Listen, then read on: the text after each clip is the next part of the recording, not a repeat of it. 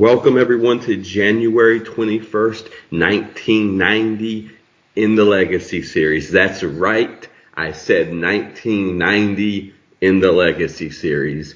We are now embarking on my favorite decade as a human being on earth. We are embarking on the decade that for me was childhood, was imagination, was falling in love with professional wrestling.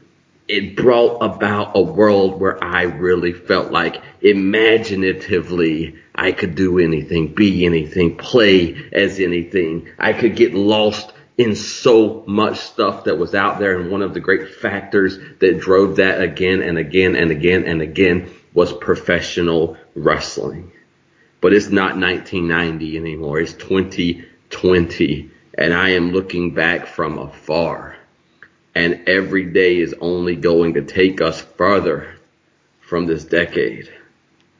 And we're also weirdly coming up out of the 80s because we've been at it so long.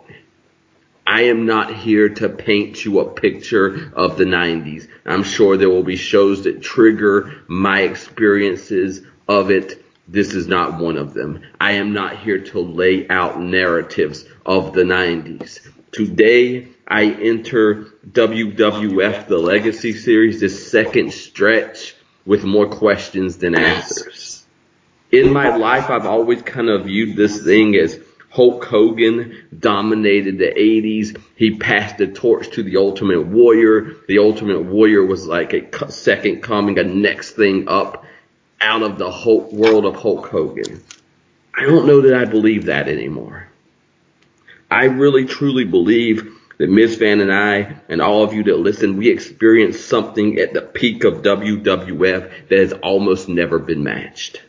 That Hogan, Andre era. Yeah, WWF, they had a vision. They had bought out all this talent, the heat, the narratives, the way the stories were told we are just not there anymore. And the funny thing is, as far as WWF goes, I don't think we're ever going back. I don't think we're ever going to see an era in all of this time that we call where it's just based on this kind of unruly wild, wild west, based on having all the talent, having acquired all of these guys I don't think it's going to happen. I think the closest thing, oddly, is going to be when their back's against the wall and they're about to go out of business. It's not that we're in a bad time now. We're in 1990. We're kicking off a decade. We got the Ultimate Warrior on the rise. But I want to ask a question. How in the world did we end up in 1990, a new decade, the last de- the last decade before the world ends? You know, the computers and all that good stuff. How did we end up with world champions in both promotions who wear face paint?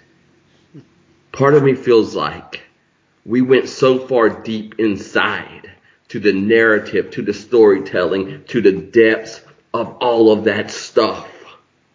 And we got Hogan and Heenan and Andre, and it was deeply rooted and internal and invisible and made out of that precious stuff that makes me pay attention.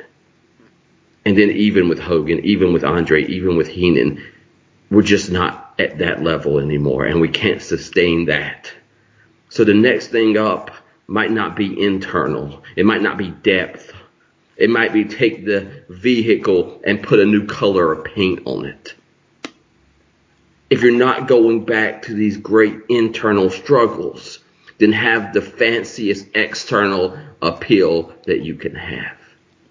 I'm looking forward to getting into this. I have no idea what Ms. Van is going to think of this show. I have a lot to say. It's a mixed bag of things to say. I think the biggest winner might be the Royal Rumble because I feel like in a way this is the coming out of the Royal Rumble. It's a big stage. It's 1990. It is newness, newness, newness. Let's get to it. Let's do this thing, ladies and gentlemen. I am the Mystic and I am joined by my friend and co-host by God my learned colleague, Mr. Ms. Fan, the brain. Greetings, Ms. Fan fans. Welcome indeed back to WWF The Legacy Series. It is the 1990s. It is the decade that will see a match made in heaven and a match made in hell. It is the decade that will see a new generation rise up, childhood dreams come true, new scriptures written with Austin 316. Countries will go to war. Wrestling promotions will go to war. Everything's going to happen in the 90s. We're going to cover it all. It's going to be amazing. But right now, we are at 1990. We are still in the midst. Hulk Hogan will tell us Hulkamania has never been stronger on this night. We will see if that is true or not, but there is a lot going on on this show that we are going to cover for you. I'm very excited, and uh, I already tell that we are going to be able to agree on one thing because, yes, as far as the Royal Rumble goes, this is one where you can really see what the Rumble. I mean, you can see what it is right here. You know, it's not even a question of what it's going to become. It already is that. It is tonight the Royal Rumble that we know and love. So I'm very excited about that. It's a lot to talk about on this show for sure. So I'm excited to get right into it, my friend. Yeah, I think you've already hit on something that's somewhere in my notes. Uh, I'm not. I'm sure Hogan has always told us that Hulkamania is at its peak, but I don't know if it's a lack of being able to show us or if it's a, the beginning of a nakedness that's not just Hogan but WWF. And I, I'm trying to be clear that this is an era still that many promotions would kill to have. Oh yeah. But let's not pretend like Hogan or WWF is still at that peak. Right. Is that fair? It ain't 87, that's for sure. No. So ho- I just I just hear him saying that again and again and again, and I don't know if that's a like to build his own brand. Is that a fight against the Warrior in WWF? Is that a reminder? But it's starting to uh, have a, a bit of nakedness to it, in my opinion. Starting to ring uh, hollow a little bit, perhaps. A little Uh, bit. yeah. I don't know. That's um. I feel like it's a very Hulk Hogan strategy though to just say something to make it true if you possibly can. So he's always um. I think we talked before. He seems to be able to kind of manifest the things that he wants to be true. So I can't blame him for trying it. I guess. It's strange to me because I feel like this was a night where there were so many massive ovations. The fans were into this. Yeah. But I don't know that they were into Hogan or Warrior any more than a lot of other people. I it could be confirmation bias, but I don't know. When the Rumble comes, I don't know if I'll hear a bigger ovation than Dusty Rhodes. Yeah, I thought Jake the Snake got a hell of an ovation. Yep. Yep. I thought Dusty Rhodes got a hell of an ovation. It might be Marty Jannetty at the third, but someone early on got a hell of an ovation too. Yeah, yeah, so true. No, this was a great crowd. I I got to give them credit. Um, the the WWF gave them a great rumble. They also served them some crap, and they stayed hot for it. So you know they had some endurance in this uh, in this crowd. Uh, we are going to have a hell of a conversation about the matches. Uh, this is Orlando, Florida, by the way, uh, for this Royal Rumble. Uh, it's a funny thing because I tried to listen to uh, the Royal Rumble edition of Something to Wrestle last night just to get my mind off the world, and I had to turn it off because uh, we got three matches to start, and we'll get into these in a few minutes, but I just want to say this. We got the Rougeaus and the Bushwhackers. Hmm. We got Brutus Beefcake and the Genius. And we got Greg Valentine versus Ronnie Garvin. And there's only one of them that got critiqued by Bruce Pritchard for a lack of logic, and that was the third match. Oh my god, I, I turned- that guy. I turned the podcast off. I was in bed trying to sleep and just trying to, and I, I had to like disturb myself just to turn it off because I was like, that's, it's a breeze too far, sir. Did he critique his own terrible segment where he did a horrible job? Probably not. So no, they, that was historical. I actually enjoyed that segment, but that was, uh, but that was, that was highly praised by both of them. Oh so. my god. The, the segment, it was alright, but oh, I don't know. Brother Love himself continues to just irritate the shit out of me. Like, whether you like that segment or not, I feel like he was the worst part of it. So I agree with that. Right. I will say too that this is why check out the award show if you haven't. This is why I praised um, Adrian Adonis so much because I feel like if Adrian Adonis stayed, he could have very easily had all the roles that Brother Love had. sure, yeah, he would have done a lot better too. You know that that kind of talk show, that kind of troublemaker. You know, so it's a it's a thing. Um, you did such a good job with the intro, talking about all the things that are going to happen in the 90s. Uh, I'm excited for every single era except maybe 1995 uh, to come. So, what are you thinking right now? Like, where, like, how are you placing 1990 with everything we've done and with knowledge of things to come?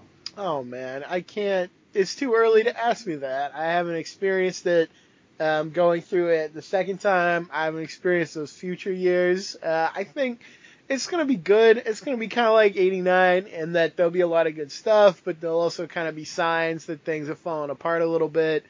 Um, yeah, I, I don't know. It's it's a very gradual movement from '87 to Mhm. '95 and from one year to the next, it might not change that much, but you know, it'll change a bit. So I, I don't think we'll see anything drastic this year. Not like we'll see from like 92 to 93 or something like that. It's probably the biggest like shift in years. So, um, yeah, it- it'll be good. I liked 89 for the most part. You know, there'll be no Zeus. We'll have more Warrior. So, you know, you kind of win some and lose some. I, I'm looking forward to it though. Yeah, I enjoyed 89 and 90. I, I think I'll enjoy, I, but I feel like 88 pairs better with 87, and I think 89 is going to pair better with 1990, if that makes sense. I think that's true. Um, it was floated that 89 was a bit of a turning point for the WWF um, with their popularity and maybe with the Zeus stuff. I think that's somewhat borne out. I mean, I wouldn't go out and say like, "Oh, this is the extreme moment. Like, this is it. I got to point to it." Mhm. It doesn't feel that extreme, but I think there's something to that in the uh, the felt sense of it. Yeah, I think we're rounding a gigantic curve, and we all of this 89, mid 89, 90, it's all a curve in a direction that probably is not as good as where you came from, but it's a long curve, and there's a lot of awesome things happening. It's definitely not a one a one instance. Uh, Zeus did not kill 87, 88 momentum, but he was a symptom, I think, of more problems that were there. Yeah, I mean, it goes back to what we talked about before, where I think uh, they're kind of burning their goodwill at this point a little bit, and I think that's true in this uh, card as well.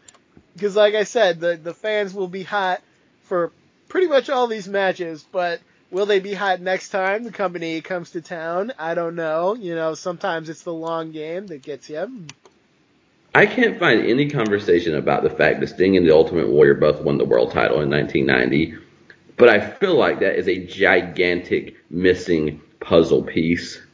Um, I don't think it's it's inconsequential that they both wear face paint, that they both uh, kind of because when we did WCW the Legacy series, like Sting obviously you know has many talents. You know he like you know blah blah blah. Yes, we know that, but there was this felt sense that they were trying to be more WWF in their move to Sting. They were trying to be more colorful. They were trying to be more I don't want to say cartoonish or circus, but you know trying to be something get away from just this gritty art we wrestle here and and give Sting this thing, this push. He's got face paint. He's got spiked hair. It's blonde. He shouts. He's got like tassels on his jacket. Uh, and now Ultimate Warrior. And the more I think about it, there's something about them that needs to be uh, framed. It needs to be understood as not just like you kind of got Warrior came out of Hogan because Hogan put him over and they both got muscles. Sting came out of Ric Flair because Ric Flair put him over and groomed him. But if that's the case, if we're linking them up with Hogan and Flair, we would have to think that they are two of the biggest losers of all time. And I don't think that's fair, but I also don't think that that's what they are. I think that there's something, there's a big blank spot that needs to be filled out around 1990 Sting and the Ultimate Warrior. Well, we're gonna get a real close look at Ultimate Warrior, and we've seen Sting, so maybe we can fill in that spot. Um, I don't know.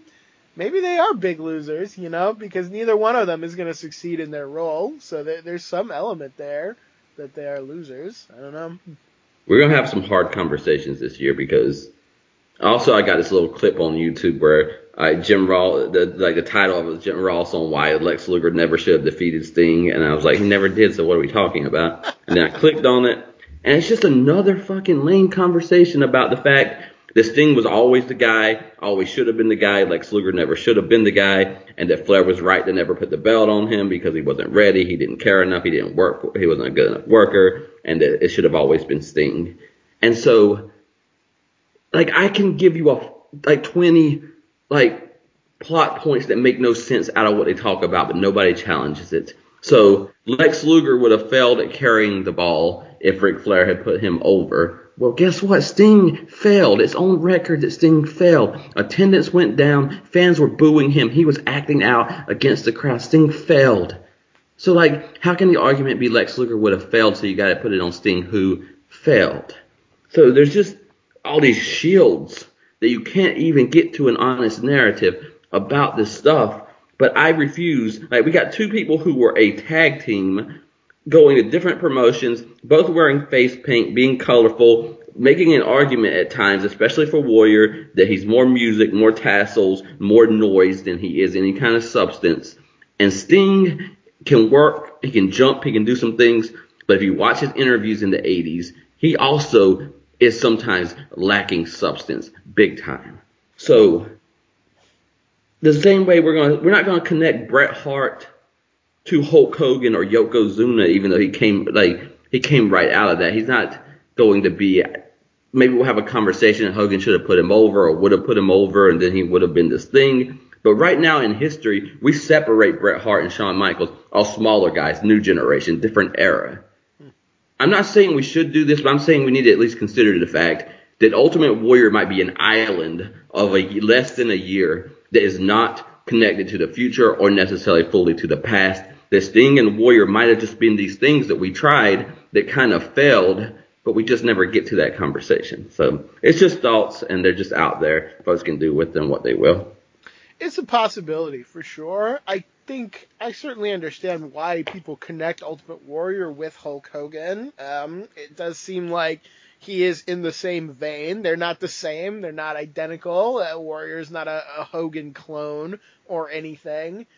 But I don't know. We'll we'll have to watch the title reign. We'll see what it looks like. We'll see what Warrior looks like. You know, he's surprised us already with his um, appearances, or maybe uh, lack of substance in those appearances. So perhaps watching it closely will tell us something different.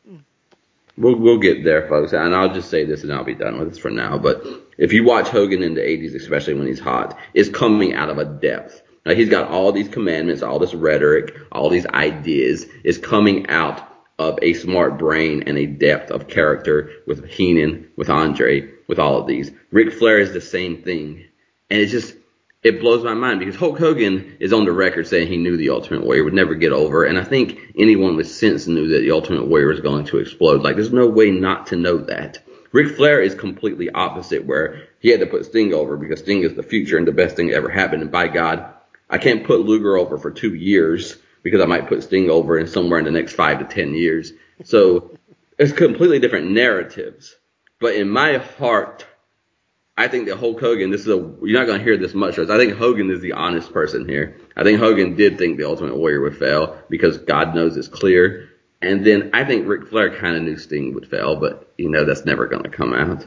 But anyway, here we are. It's 1990. It's shiny. The arenas are bright. The Ultimate Warrior is bright. It's a hopeful decade. It's an exciting decade. Uh, WWF is still rolling, and it's one of the hottest crowds I've seen in a while. So we're going to get into it. It's going to be Tony Schiavone and Jesse Ventura on the call. What do you think? What do you think, Ms. Fan, about that? well, not my favorite commentary team. Um, I I don't know something about it's it's so strange because I watched um AEW Full Gear last night, so mm. I went right from Tony Schiavone in 2020 to Tony Schiavone in 1990. I jumped 30 years because I needed to finish this show, so that was a little surreal. And I'll just say again, I said it before, man, I so prefer 2020 Tony Schiavone to this guy. I don't really like this guy in the past, um, but he is with Ventura. They are foreshadowing uh, his future taping at Disney because they're wearing Disney gear. And he also touches on uh, that Kingdom Hearts vibe because he threatens mm. Mickey and Goofy. And uh, I just got to say, he's got to watch out for that Keyblade. That's all I'll say about that. oh, man, that's awesome. it's weird because when I saw them together, the first thing I noted is Tony cannot be with us much longer. And then the second thing I noted is, oh shit, Jesse can't be with us, but that so much longer as well. Uh, yeah, very true. Very true. I think sometime this year he will be departed from us. That will be a loss. The winner, the best uh, commentator, I believe, for uh, our award show. Yeah. And rest in peace to Tracy Smothers too, who passed away Oh uh, while we were on hiatus. He was a big part of why I was digging the Legacy series around this time during the WCW uh, era. Yeah, everybody said it, but if you've not ever checked out uh, Southern Boys versus Midnight Express from uh, I think Great American Bash 1990, man, you got to get on that right away. Fire it up on the network, Google it, do what you got to do, and don't think either that that's the entirety of Tracy Smothers. This is a guy who worked so many different places, reinvented himself over and over. ECW worked the Indies for so many years, influenced generation after generation. This guy is one of the greats, and you will never hear a bad word about him either. So great person as well. Rest in peace to one of my personal favorites, Tracy Smothers. Also a favorite of one of your favorites, apparently. Uh, Talking about is- uh, Eddie Kingston, that connection Yeah. there. It's crazy. You talk, you, you you would think of Tracy Smothers. It was very surreal because watching Full Gear, you had Excalibur on commentary. Of course, is you know PWG, like the last uh, you know 15, 20 years maybe of Indies. Connected to that. He had all this stuff to say about Tracy Smothers. Then he had Jim Ross and Tony Schiavone, and they had all this like completely different yet also glowing stuff to say about Tracy Smothers. And you just think of how many people and careers this guy touched. What a great influence he was. You see clips of him working these small indie shows, and he has just so much fire and energy for it, and he will rile people up. And God, just Tracy Smothers, man. I could talk about, I could probably do a whole show about Tracy Smothers and how friggin' great he is. yeah, man, I love hearing that. Just just that consistency and like you said, different stories speak from different experiences. It's hard, man. Life is hard. Part of the reason we're doing this show is because man, grown up life is hard and you know, this is an escape for a little while. So when you see someone who was out there, they did their thing and they influenced people in a positive way, that just needs to be shouted out. And so, you know, Tracy Smothers I mean, all we're talking about all these ways WWF was so great, and we almost forget about WCW. But man, that's what we were watching about this time right now. We're about to talk about Arujo's Bushwhackers tag match, so you know, Yeah, no, absolutely. It's weird to think across that uh, bridge of, of time and space and think about WCW right now. So very odd. Yeah. tag wrestling in the late '80s, early '90s. You got Arn Anderson, Barry Windham, you got Doom, you got the Steiner brothers, you got Sting and Luger. Like it, it is, and that's like the world tag. That's the U.S. tag titles as well. So hmm Yeah. it is happening in WCW right now. Yeah, my enduring memory is of that tag team scene in 1990 and just how incredibly good it was. Absolutely. Uh, so we'll get to a matchup that got high praise on something to wrestle. Are you serious? Is that Yeah, you know, they just go like, oh, every match isn't supposed to be name two wrestlers who are supposed to be great wrestlers, you know, and then talk about the fans are into it and the character work and the blah, blah, blah, and forget the fact that we're watching the Rougeaus versus the Bushwhackers where the Bushwhackers will bite you more than they will wrestle you. I mean, I, I, in fairness, yes, the crowd uh, they seem fairly into this. They seem fairly into everything. Yeah. Um. So I don't know if that's a good way to judge, but uh, yeah. Um. I'll just say again, I think the Bushwhackers uh, were robbed of their spot in that pantheon of worst Yes. wrestlers. Um. I think they should have been swapped for the Honky Tonk Man, uh, who got a bad a Yeah. bad deal out of the equation. So, God, I That's- just don't have any fun watching them. That's in my notes somewhere. They they, they absolutely deserve to be in that grouping. Uh, it's just absurd. I'm a if Jesse, once Jesse Ventura leaves, I'm going to hate bad stuff a lot more because like he calls the shitty stuff out as shitty on the air, and that really relieves a lot of my stress and frustration when I'm watching. Boy. no, I get you. Um, we'll see what they do afterwards. Bobby Heenan maybe will find a way to soothe you in a different way, but um, yeah. Uh, Ventura says this match is about endurance, which I mean it was certainly testing my endurance. What a terrible way to come back to enter the 90s is with the fucking Bushwhackers. I can't even blame the Rougeaus because I don't like the Brainbusters couldn't get anything out of the Bushwhackers, so it's not their fault. You know, they're just uh, passengers on this train to a bad place. Yeah, I was, I would have skipped the match, but Jacques had a beard, and I wanted to see if that was going to have any influence on the match. Uh, it did not, by the way. Oh man, that beard did trip me out though. I never saw that. So Yeah. Uh, so I mostly pay attention to commentary, so I got a few of those. Uh, Tony says, listen to the response. Jesse Ventura says, I don't understand it, which, you know, pretty much.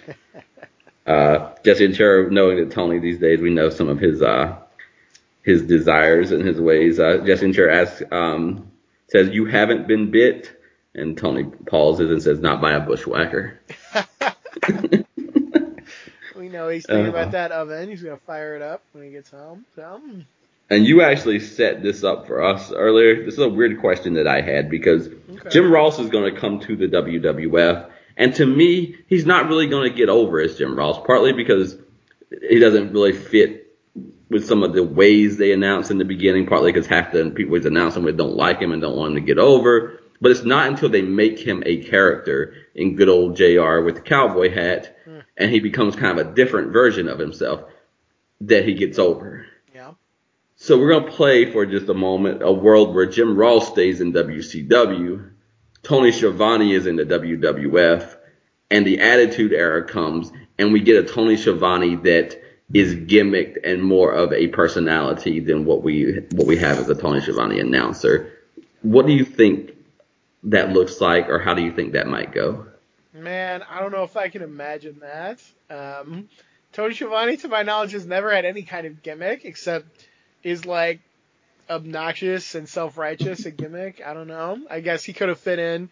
Uh, I'm now imagining. Thank you for this. This is painful. I'm now imagining a world where like Tony Schiavone and Michael Cole are like struggling for power in the WWF, and that man, that's like a nightmare to me. So thank you for that.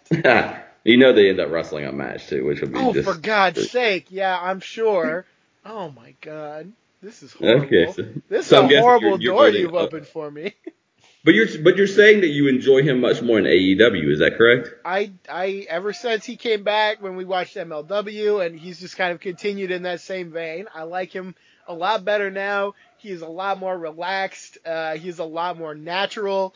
He reacts like a human instead of a, an alien in a suit that doesn't understand how to communicate in a human way. So that's that's I don't know what the difference is, but uh, if he somehow could have tapped into that, it would have been a different story. But most of his early work, I am just not a fan of. Yeah, I think you'd almost have to have Jim Ross and Tony, and Tony would just have to go full pervert and just do the Jerry Lawler role. Could he? I don't even know. I can't. I don't know. begin to I don't know why I thought of this, but it was just a question that I had. Disturbing question. My gosh. I think it's because just like with Jim Ross, like Tony, they they in the WWF role you can tell. Like it's almost like you can tell they're being scripted or being like you know Someone don't know. yelling in their ear. Yeah, exactly. And so I just because Jim Ross, Jim Ross is a fascinating thing. Maybe I'll I'll see it differently as an adult, but I loved him as a child in WCW and then WWF. Like I would cringe because you know he would be trying to act like Bobby Heenan and Macho Man at times, and sometimes they'd be no selling and it wouldn't work, and it would just you know. So we'll see, but you know we forget almost. I think that there was a Jim Ross that was completely different than this cowboy hat wearing Jim Ross, Jr. You know, that announced for many, many decades before he hit that Attitude Era stride. Oh, that that's very true. Um, for for a while in '93, he and Bobby Heenan are calling uh, Wrestling Challenge every week, which is an interesting pairing that I thought was actually not bad. Though it's no Monsoon and Heenan, obviously. Yeah. But uh, yeah, I don't know. We'll have to take a look at him. Did you know he got fired for a little while from WWF? Yeah, he, he's been fired from WWF so many times. Yeah, uh, true, true. But I, I always thought of his like he came to WWF and he just like that was his career, but he actually Oh, was fired like in the '90s for a while, and then they brought him back. So that's um, Yeah. that was new to me a while ago. I found that out. It was not a smooth uh, transition. No, At no. all. And uh, we forget that. And I think part of it might be now that you said the Heenan. Like, I haven't really heard a lot of his stuff with Heenan, but I think Jim Ross might. The One thing Tony might be better than Jim Ross at is like doing the three man booth. You say Jim Ross is better at that than Tony? No, I think Tony might be better than Jim Ross. I think you're probably right about that. I don't know. Like, I don't want to say Tony, like, his WWE stuff is all bad or anything. Like, he has his moments. Um, it's funny. In my, I have formed such a bad opinion of him on the pay per views, but watching through kind of like the the the lower down you go on the hierarchy, the better he gets. So like he's a little bit better on Nitro than he is on on uh, pay per view. He's a little bit better on Worldwide than he is on Nitro. So I, I don't know if it's just that question of like is he relaxed or what. But like the farther down you go, the better he gets. So I, I don't know what it is exactly. Yeah, it's strange. And I do think we see this one differently. I think Tony's work in WWF has been some of his better stuff. I don't know his new stuff. Uh, I know, like you said, I'm probably most familiar with his Nitro stuff and pay-per-view stuff, but I do, I, I thought a lot of WCW announcers were better on some of those weekend shows because they relaxed and acted like human beings a little bit. Mm, yeah, that's definitely been my impression. So we have also lived long enough, Ms. Fantasy, um, Danny Davis will be critiqued in this matchup for showing favorability to the baby faces. yes, that there's a big clue that we're not in 1987 anymore. Um, yeah. Um, I like that we're talking about anything except this match, which Yes. is fair, I think. Um, what is this match is like 15 minutes long, and I think Bruce Pritchard or whoever okayed that should probably just be taken out and shot because that's just cruel, cruel to me, to you, to all fans trying to go back and watch this show. So this is. Uh, I texted you this already. I, maybe Vince McMahon hated tag team wrestling because he saw this match and he was like, "There you go, tag team wrestling is horrible." I saw this match, he would have to conclude that. They don't wrestle. All they do is bite. They bite the referee. They bite the wrestlers. And if you have any bit of sense, you know that if that's all they're going to do, that Jacques and Raymond, they're gonna they're gonna find a way to beat them because they are actually wrestlers. But yet, you have to watch them not know how to wrestle and it be glorified, and yet somehow they're also gonna win. And it's just it's about ten stretches beyond where I'm willing to go. And so I, if you're gonna watch the whole show, just look at anything other than the ring while uh, some of these first two matches go on. Uh, yes, these first two matches are both very bad. Um, all right, that's more than enough time on this. The the Bushwhackers molest Jimmy Hart, whose only crime was trying to end this match. Fortunately, it ends anyway. and The Bushwhackers win. Of course they do. Let's move on. I can't believe they didn't take his clothes off. That is the only thing I- that shocked me. I, I really thought his pants were going again. Yeah. But they, they did not go. They could not bite his pants off. So, so we go from the Bushwhackers uh, to uh, some more serious business, and we actually get history and continuity, and it's amazing. Gene Okerlund is with Ted DiBiase and Virgil, and they're talking about the fact that Ted DiBiase tried to, actually didn't try, he actually bought, purchased a better number last year, and now they have put in security, they have put in other measures, it's not going to happen. And we are seeing, I think, some foreshadowing of things to come because Ted DiBiase got a number that he's not happy about, but he's not the one that drew it, and he is not happy with the person who did. Absolutely. That person, of course, is Virgil, and uh, Ted gives him the blame. He even pushes him a little bit, and you know, as soon as uh, a manager or a heel, as soon as they start getting physical with Mm. one another, like the clock is ticking at that point. So, uh, some seeds are being planted here. I'm very excited to talk about that feud as we get into it. Although, Yeah. Ted, I think Yeah. that's not till next year, even. So, like, they built this up for a long time. You gotta respect that. Yeah, I love the slow build. I love the tension that's always there, and you don't fully know when it's going to pop off, but you know that it will. And DiBiase, if this man has one legacy in this character, he he destroys everything around him eh, to his own demise. But he he is a very self-destructive character. Yeah, no, absolutely. I mean, we've talked many times about how he is more interested in uh, um, displaying and exerting his power than he is in actually succeeding in life. Um, and we will see that play out again and again, I think. But uh, Ted is very fired up here. He says he'll be the first and last man in the ring. Uh, it's a very good promo. I was very pleased by this scene, and uh, it's going to be a hell of a night for DiBiase, as we will see. Yeah, I like the seriousness of his tone because again, the Royal Rumble has not been that big of a deal, and it still is not connected to some like easy, obvious prize. But Ted DiBiase comes on the screen treating it like the Royal Rumble that we've come to know. Yeah, he sets the tone that others will follow tonight. Um, this is I've I've been looking forward to this Rumble match to rewatching it because I remembered it very fondly, and it really bore out that this is the Rumble where you feel kind of like the importance of it. You feel the weight of this match even before, like you said, like there's nothing at stake except pride, and yet they really put it over as a big deal, and it, it comes across very well, I think. Yeah, I think one of the greatest compliments I can give this Royal Rumble is I think maybe one of the greatest wrestling experiences that many of us has ever had is watching the 1992 Royal Rumble mm. uh, with Flair, with Bobby Heenan. We'll get to that soon. I don't think you could have that kind of Rumble without first having this Rumble. Yeah, no, I agree. Um, this Rumble, the next one, and then 92, like it's gonna be, it's gonna be a great run of these early Rumbles, which are just stacked with star power and just um, there's gonna be a lot of great stuff to talk about. Absolutely. So we'll go to what's next, which is Brutus the Barber Beefcake going one on one with the Genius.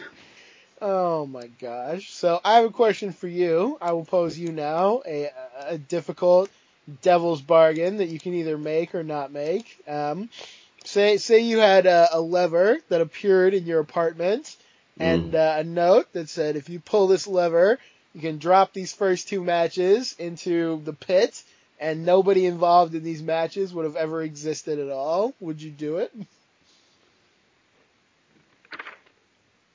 What's supposed to be difficult about this question? Jacques, is Jacques? Is that what's it's Jacques, basically? I guess. Yeah. yeah. When you look at that, so. Oh man, so Boss Man loses the Mountie is is is to me is the con. That's what that's what my cons list is. and then if we got on my pros list, I I would pull the lever. I would apo- I would apologize to uh, Jacques as, as he's falling from existence. But man, I'd, I'd pull that lever in a heartbeat. Uh, all right. Um, I'm not sure I would not follow you. I'll try to think of a more nefarious bargain to make next time. So here's the only. It'll make it a little more difficult. So if I pull that lever, are we still gonna have Brutus the Barber, Genius, and Bushwhackers just with other people as the characters? That's a good question. Are these gimmicks inevitable? I'm not sure. Um, okay. Oh, so, boy. am I killing gimmicks or like it's sad, but people can go work jobs like honest jobs and the if I can send the gimmicks to hell, then uh, then the Rougeaus are going with them, and they're all going. You know, so. It's a good clarification. I like it. Because I fear, like, that's the first thing that popped in my mind after I said it, is Vince would just, like, you, you gotta have these gimmicks. We're not gonna not have a gimmick where two men come out and lick children in the front row. So, you know. yeah, if he turns around and hands it to Arn and Tully, then it's not exactly a good uh, bargain that you made. oh, man, this is tough. Beefcake, like, you have won me over more and more because Beefcake was never my number one. He's been in my top three, top five, but man, he gets he God, it's time to stop. It's time to go for Brutus Beefcake. Oh, the more you watch him, the worse he gets, honestly. So, is this another one that Bruce Pritchard just praised and thought yep, was so great? Yep. Yep. What the what? What is the same like thing as the other one? Well, it's not supposed to be uh, Blank versus Blank. It's it's uh, you know, they're characters and they're do, doing their role and the fans are into it and blah blah blah. Mm. You know, this is what they like. This is the, if, if you if you defend WWF, it's Conrad too. Fucking Conrad, I think was trying to say that the crowd died in the third match, which did not happen. No. Um, and he, I swear to God, when I first started watching, the gimmick was that Bruce Pritchard was going to be the WWF guy and Conrad was the NWA and WCW guy. And if that's the case, I have never seen a more embarrassing uh, testimony of WCW NWA fandom because it's not other than the I defending Ric Flair because that's the whole gravy train that got him there. Like there's none, and so yeah, you can't knock, you can't watch these three matches and have detrimental things to say about Valentine and Ronnie Garvin and be the WCW NWA guy. Yeah, I always thought Conrad's gimmick was guy who was happy to have all these podcasts as yeah. a side hustle. So it's you know it is what it is. Um, man, I don't. This match it sucks. It's so bad. it's all like all they do is just like Lanny Poffo prances around like he's uh, gay or something, and that's supposed to be bad. And then Brutus Beefcake prances around to like make fun of him, and that's that's it. You've seen the match. I've I've just explained it to you. you don't Yeah, have to watch it now because I told you the whole thing. The genius is far more insulting than a lot of gimmicks, and I don't hear that much about it. But there, nobody, I've never met anyone who behaves like the genius behaves. You know, it's, it's a, like an awful stereotype. It's over the top, and the- it's like watching the Freebirds. He's about like Freebird level. Like it's just insulting to people on his face. And like I hit the arrow button so many times, I didn't realize if you just hit the arrow button time and time again, you see the match and you don't see the match at the same time. So that's a tip out for folks that have to get through some of this shit. Pro tip, very nice. Yeah. Uh, I also noted for all of those who think that stupid gimmicks began in 93 or 94, I got news for you. Oh my god, yeah, not even close. It's I never really disliked the genius to be honest because the idea of like a snooty intellectual who reads poems is fine, but Yeah. then I don't know why he has to be like so effeminate and just like you said, not acting like any human could No. ever act. Um, you know, if it was just like, the first part, I think it'd be great. And that's what Bruce Pritchard Right. praised is that you could get, you could let the genius be beat every night and then he just has to come out and read a poem and he's got heat again and you can put him with somebody else. right. Like, I have nothing against the gimmick. I have something against that flagrant behavior that is supposed to stand for something, I guess, but it's just like, it's just a, a man just like, I don't even know what he's supposed to be doing, but it's not, it's not something I see human beings do. And it, you know, you can be a poet and a snob. And I think he would be less flagrant. It's like to me, your poems would be big, and then you'd be more of a coward in the ring. But he's Yeah. like, you know, it just it doesn't work for me. That's all. That's a great point. It's, he's not cowardly at all. He's Mm-mm. just like I, I don't know, like he thinks his prancing and stretching will be like a great path to victory for him. I don't know. It makes no sense. I don't understand the way the character was executed. I don't understand why he gets so much ring time because he feels like more of a manager, but here Yeah. he is wrestling Hogan and Beefcake and just having these awful matches and it sucks because I like Lanny Poffo back when he was like Yeah. low level guy on the WWF, I would get happy every time he showed up on like a house show or like on TV because he would be doing things that others weren't. Like he could flip around and do like athletic things in a different way. And then they gave him this, and just these matches are terrible. So it's it's bad. It's really bad.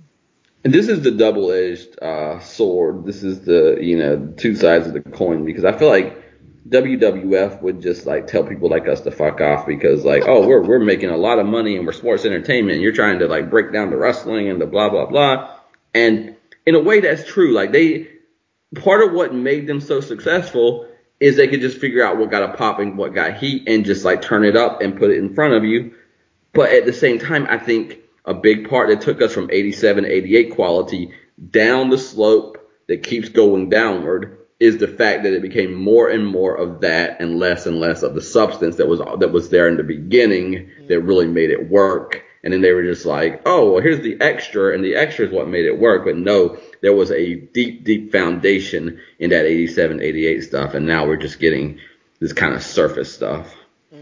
Absolutely, and it's so selective as well. To be, you can't just say like, oh, well, we went with whatever the crowd popped for because Yeah. I've seen crowds go nuts for Tito Santana, um, Yep. Greg Valentine, and Ronnie Garvin. They will get a very good reaction, in my opinion. Yep. I, I did not see the crowd die at all in that match, but stuff like that will still be just like shoot aside.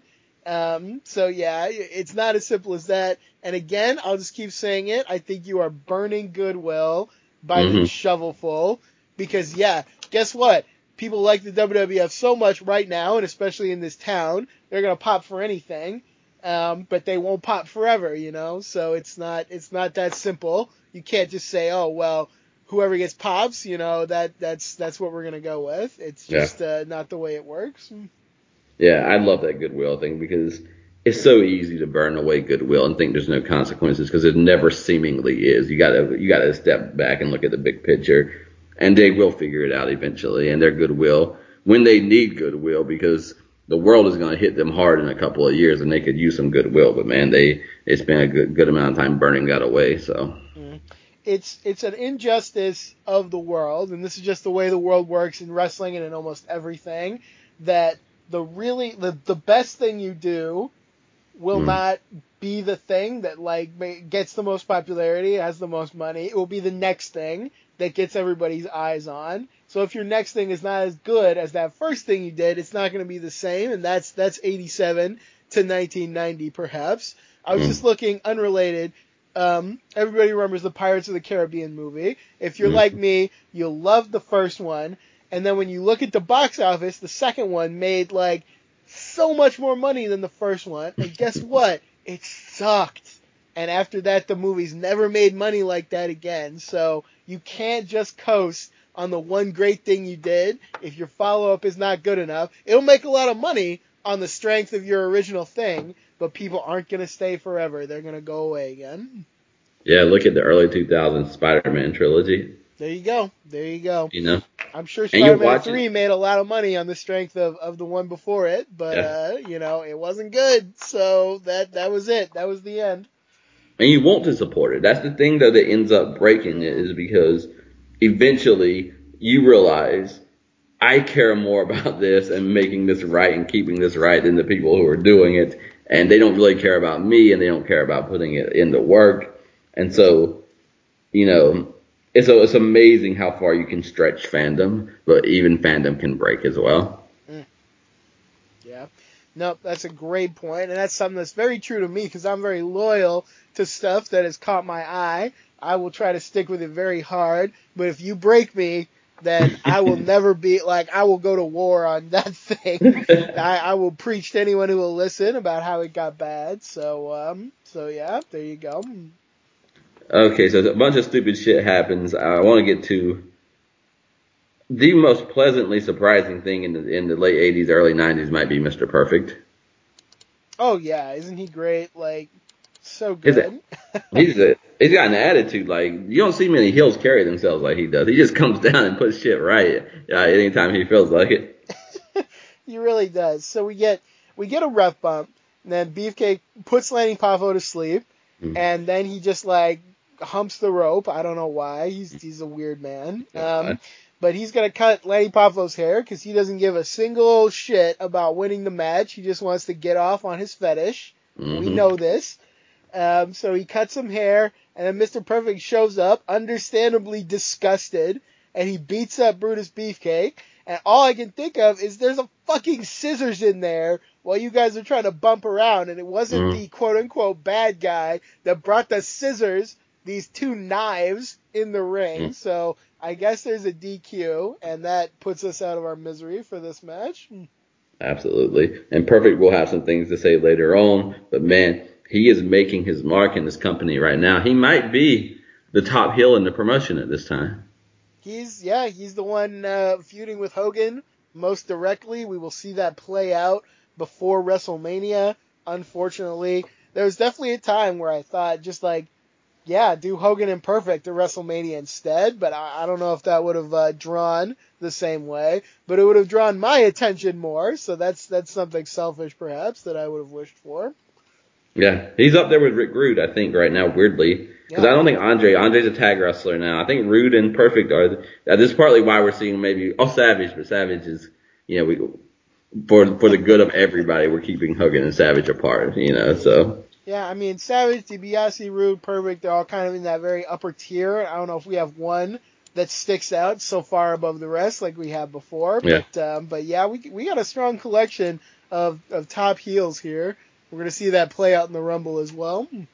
absolutely. We're also going to see it play out now because we got Bobby Heenan, Andre, Haku, um, Rick Rude, and Sean Mooney. I've never said this before, but I think Sean Mooney is going to out Mean Gene, Mean Gene in this one. He has definitely uh, gone to the Gene Okerlund school of stirring the pot because uh, he he manipulates this uh, interview, this conversation, until the the Heenan family is all arguing with each other. Even Andre, that man that Yeah. we know loves the family, but uh, he he was triggered as well by Sean Mooney. You get you even got Haku speaking in English again, and that's how you know Yeah. it's serious. So my God, It's beautiful uh, to me because it starts with Bobby Heenan rebuking Sean Mooney, saying it's not every man for himself, it's every family for himself. And boy, it's not. not by the end of this, but man, where was this kind of pot stirring when the mega powers were around? You know, they Mm. pick and choose who they want to try to break up in these interviews, so it's not it's not uh, above board. You know, they, it's it's playing favorites for sure. But we were told from Vince McMahon not to believe anything that our eyes saw or our ears heard when it came to the Mega Powers weren't even having problems till they were wrestling at WrestleMania. And Vince McMahon, he had to be shocked when he got to WrestleMania 5. Uh, so yes, it's a babyface privilege to create problems where there were none and to ignore problems where there are some. You know, depending on who is having the problems or not. Absolutely. I love that promo. Check that out and definitely check out the matchup that follows because I feel weird because I was going to come on this show saying that we have the first matchup to add to our uh, match of the era list uh, when it comes to Greg Valentine and Ronnie Garvin in an I Quit matchup. Oh man, I've been looking forward to this. I feel like it's been built up in a low key way for a really long time. We had the whole saga where Ronnie Garvin was a referee, and then he was like some other weird role he had for a while, and he would mess with Greg Valentine. Greg Valentine forced him to retire with shenanigans. We got all this stuff going on. This feud had a lot of bells and whistles because even now Ron Garvin comes in wearing uh, a shin guard or a brace they call it, um, just like Valentine does, and he's even got a special name for it, and it's going to have a unique psychology to it. And man, like these two could have just come in the ring with no story and just pounded the shit out of each other, and I would have been happy. But they also put all this other stuff into it. This is a great match. I love this match. I'm very excited to get into it further. Yeah, there are so many glorious things. There is a gun and it does go off in this matchup, and that is with those braces. So we got that story underneath it. But besides that, number one, I love the match. Just because it's a, a submission match, you don't have to start going for submissions immediately. These two, this is a stiff match that embarrasses the brawl for all. This is they are they are laying it in in this matchup, and it is wonderful to watch. Oh, it's glorious. This match got lost on its way from the NWA or something because uh, they went out and they did something totally different to the style of most of the matches you will see around this time in the WWF. Um, ooh, man, I could live in the moment early on. These two are just circling around. Their fists are raised. They Mm. look like they're in a different promotion, and um, you know I, I love it. It's great stuff. Yeah, I don't know how it got on the show, but man, I, I love it. I said that this is uh, two stumps of a tree. They can't be moved and they can't be cut down. Yes, Ron Garvin, that that fire hydrant of a person, Mhm. um, you know, in ter- in shape and in uh, hardness, I think both, is out there just punching Valentine in the face. Valentine is so great. Um, Owen Hart, fair and square, won the most underutilized award for um, for before, but Valentine has got to be top ballot because he's Mhm. so good, so much, and he often does not get a chance to show it, and he did show it here. He's as good as he ever was. Love Greg Valentine. I think it's hard for him to win it because they use him so much, but never close to his capabilities. So you see him and you start thinking like, ah, well, you know, like I know what he does, but he's kind of limited. Like he, this is where he's, this is the box he lives in. But anytime he he get kicks out of that box, man, he is a, he is a wild, wild man doing wild things. He's just a wrestler who really appeals to me. The way he hits, the way he moves, the way he sells. It's all very much uh, in my vein, in uh, you know, up my street, whatever you want to say. I feel like he is also not appreciated as much because he's not necessarily like a Shawn Michaels type or a Bret Hart type. Um, you know, he, he doesn't have maybe that same conditioning, that same athleticism, the way he moves is different. But man, honestly, I would take a guy like Greg Valentine over some of those other types of wrestlers, which are maybe more popular with the smarks, as they say. But I think part of what makes him is how strange he looks, you know, Mm. because like it's hard to frame him because his cardio, he's like he's got good cardio, he can wrestle a long match, Absolutely. but you know he is like he, like I said, it's a fucking stump of a tree. Like you cannot you can't move these guys if they don't want to be moved. So you got this brawling, you got the chops, you got the submission wrestling, you got kind of the charismatic style, but also the rugged style. That might be a good and bad thing because it sucks for people. I think who don't easily fit boxes, but can be a lot of different things. I think people would rather be like, well, choose one or the other because you're making me dizzy. You know? oh yes, you may be right. Um, a lot of reasons that you come up with Greg Valentine not appreciated the way he ought to be. Um, but a reason to appreciate this guys is uh, the way, man, the way they sell in this match. We've talked about the offense, but the selling as well. Like these guys will get woozy, you know, they will fall over, they will sell the shots to the head, they will sell, you know, if their if a body part gets hurt. Um, you know, it's just this match is so smart, and I cannot imagine that you would watch the first three matches of this card and this is the one that you would not be high on. Like I can't understand that remotely. Do you want me to tell you why? Because it's worse than not being able to understand it. tell me, sure. Okay, so the first two matches were perfect in what the, you know as far as what matches can be. This matchup, they wrote they tried to pin each other too many times, so you know it's a submission matchup Wait for the quote, Ms. Fan. It's a submission matchup. If they had tried one or two times, that would have worked. But when they did it more times, it lacked logic and took me out of the match. I might have guessed. Uh, I'll admit even that uh, it is odd they go for for more pins than you would expect in this match. But you know what? If people keep driving trucks into your head, then yeah. maybe you will also forget. I thought they put it. Jesse Ventura said on commentary it's very hard to break that uh, instinct. I thought uh, it was explained perfectly well. If you can have a match this good be broken just on that, then then we're different kinds of wrestling fans, I guess. Yeah, it also means that if you're looking for logic, watch the first two matches. Which is just insulting to anyone who can think for themselves. Oh my god, yes. Jesus, what the hell? That's yeah. I can't even talk about that. Yeah, it got turned off, so you know. And also, here's another thing: if you think a, a layer deeper, I know it's hard to do. These guys are not out there wrestling like Jake Roberts and Arn Anderson. Like this is not strategy. At one point, it stops being a wrestling match and straight turns into a boxing match. Yeah. You yeah. know, so if you if you are working like that, then you are bound to go for pins more often because you this is not planned out. These two are just going for it and they are letting loose and they are in the moment and they are blowing off a feud that is over a year long. There ain't no telling what they might do in the moment. Mm. Yeah, yeah. Great point. These are different kinds of wrestlers. Um, uh, it's a great when match. They, it's wonderful. Yeah. I hope everyone watches it and judges for themselves because this is one I think you don't want to miss. I think I might be making this up, but at one point when they were kind of just like straight boxing, did Vader run out and join them and start punching them too? I have the words "an ode to Vader" in this match in my it. notes, so that that's beautiful. I love that man. I got that vibe very strongly here. I saw him. He's wearing like a sweatshirt though. Like he's wearing kind of. I think he's wore it before. He wasn't. Ring gear might have been under it. I can't remember now, but this is a weird thing. I think it came out of the the uh, White Castle of Fear just to be there. I might have seen that uh, Mastodon helmet bobbing around the crowd, perhaps. So I, I get it. And... God, this is a beautiful match, folks. Watch the matchup.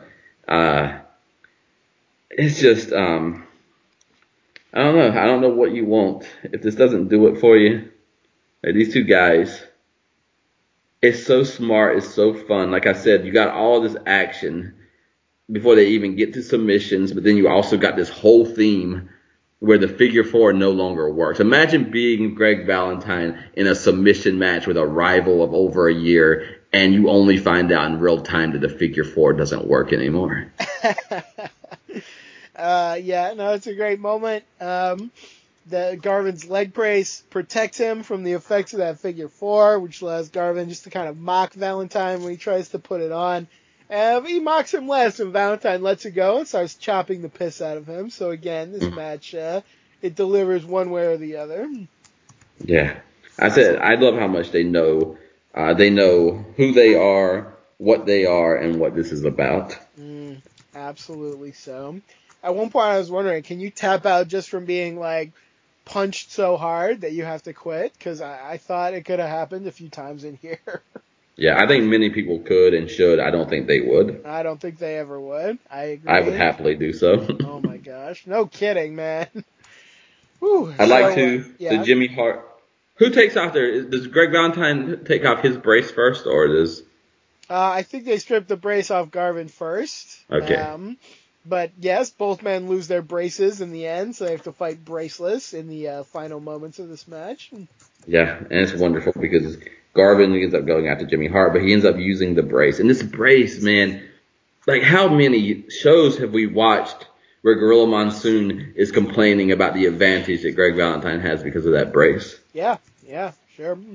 But he, he's going to get the brace to the head in this one, and then we're going to get a sharpshooter, and it's just going to be too much. And this man, Greg, uh, Ronnie Garvin, is going to overcome his great rival, Greg Valentine, and win a matchup that is most interesting. Of all the interesting things, it's most interesting that it happened on the WWF pay-per-view. and just a, a great match flat out. So do watch this, please.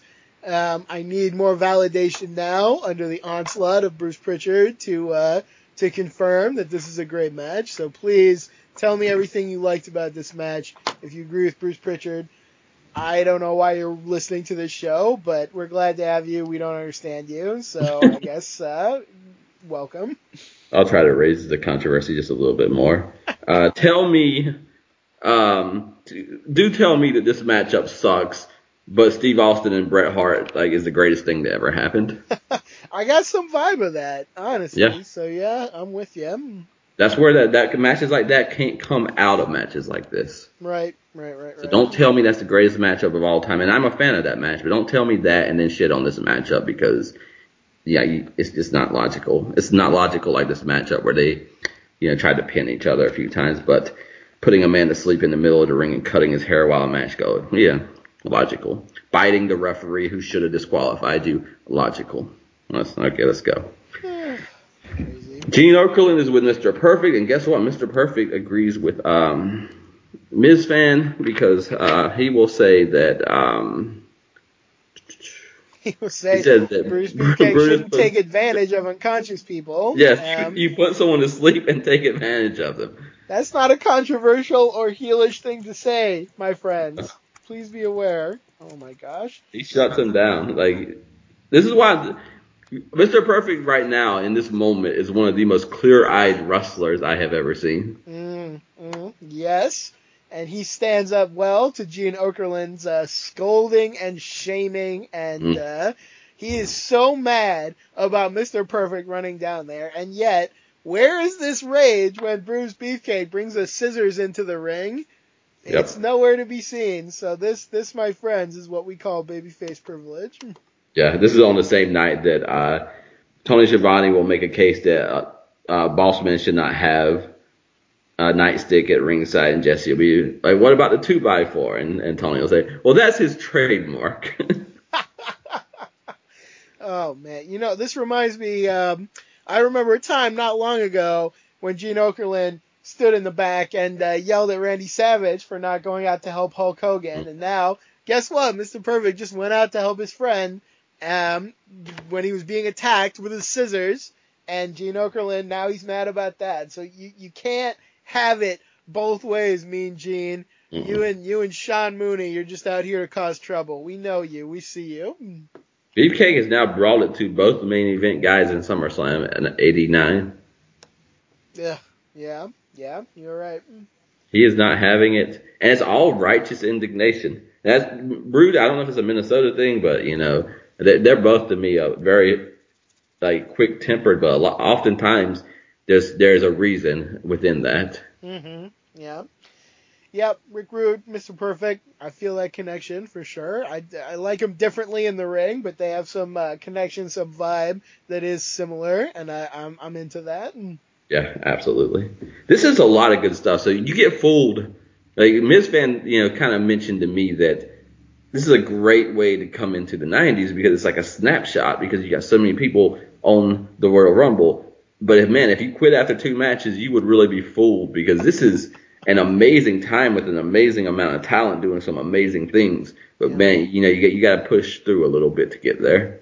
Yeah, if you ignore those first two matches, there's even a match later that I thought I wouldn't like. I liked it a little better than I, I expected, so I'll give it a little credit. Um, if you just drop off those first two matches, you look at all the promos, uh, like the Ted DiBiase one earlier was great. Um, you know, uh, with the Heenan family and all the, they're going to do a lot of short interviews with people in the Yes. Rumble. I love that. That's great. The Rumble itself, this Valentine Garvin match. Uh, there's just so much great stuff on this show. So yeah, if you if you survive those first two matches, you'll get a much better impression of what will be good in 1990. Absolutely. So Brother Love's to be out with Sensational Sherri, uh, or Queen Sherri, I should say. This is to watch Sherri again. Like you really think that she comes in and out of a portal. Like you know, she's not coming from the back. She's coming from whatever like magical realm that she is from, and she is she is half intimidating, half charismatic, and just an enigma. Is is Queen Sherri? Yes, and what an aesthetic she has. Um, it will always be mocked by the babyface announcers. Uh, Tony says she has pineapples over her eyes. But guess what, Tony Schiavone? You just don't understand fashion or humans. So I, I love the aesthetic of Sherri and Savage in this era. They they do a beautiful job of presenting themselves. Yeah. Sherri is not a woman who's going to end up being a cookie in your oven. so, Oh God, no, man. She she'd have him for lunch. The other way around. oh dear. WCW's Legacy Series reference. Look it up, folks. okay, so this to me, I like the sideways uh, version of this. That we're not getting Dusty or Savage up front. Like we're taking a different route to get there. We are, we are. Um, I like a lot of people in this segment. Not not Brother Love. He was insufferable as usual. Um, but I like a lot of people involved. I was weirded out. Like they bring out Sapphire, and I guess the idea is she's just like fat and disgusting, and like I Ventura. I thought was like way over the top here Yeah. in a rare moment where he was not clicking for me. So I, I didn't quite get everything they were trying to get across to me here. I agree with the Jess. Anytime Jesse's off, he's way off because whatever he does is, you know, it's right down the line. So, you know, he's not going to be halfway on or halfway off. And I get that. I think it's different what's happening in the ring versus kind of what may be coming out of the booth. But I like the beginning because this is getting closer to 87, 88 in narratives when Sherri comes out and talks about the masculinity of Brother Love and how he stands. Like this is what I miss is just this war of narratives that like you know this man is not gonna be he's not gonna win any awards for the things for the credits that she gives him, but she says it with such authority that the fans cannot like it, but they can't stop her from saying it, and it creates a kind of heat that is a little bit better than some of this more surface stuff. Um, Brother Love starts talking about the definition of a peasant, and he's talking about Dusty Rhodes and Sapphire. Um, we're gonna get Sapphire, as Ms. Fan said, come, coming out, she's gonna take a beating because, like just like with Hogan, I don't know if this is like what he does all the time, but he just asks a question, takes the microphone away. What I will say is the look on Sapphire's face was excellent. I, I have a feeling people don't like Sapphire, and maybe it's because she'll wrestle some matches. I don't know if she's really in a position to do that. But as a character, I never had a problem with Sapphire. I think, you know, I liked her in the crowd. I think she puts over things well, like in this segment. Um, you know, I, I don't have a problem with Sapphire at the moment. We'll see if that changes as I watch more. But yeah, I, I have no issue with her, really. I don't know. I, I'll say it if I see it, but she's been amazing to me so far because Yeah. I think a lot of us, everybody probably feels like, oh, I could do these amazing things because it's almost something like when you feel something as a fan, it's almost like then you could do the thing. You know, if you read a great book, then you can write a great book, and then you start writing it, and it's like, no, I just want to feel like there's really awesome things. I don't want to figure out how to do the structure thing that made it that way. Mm. You know, so like easily you could be a big fan who gets plucked out of the crowd and gets put on TV and just be an abomination. But so far with what she's done in the crowd, with the look on her face, like to me, I would think, you know, that that she's been doing this on a big stage a lot longer, you know. So it's working for me. The look on her face, like I wanted to see her like kind of lay them both out, which I think is the point of it. Hmm. And then, you know, We got Savage, who I've almost forgotten about at times, but he's awesome every time he's on the air. But you know what's going to happen because Sherri is going to, and also Brother Love. Brother Love and Sherri are going to both kind of be abusive to Dusty Rhodes and Sapphire. is going to be a lot of low hanging fruit, a lot of like, oh, you take up a lot of room because you're big and that kind of thing.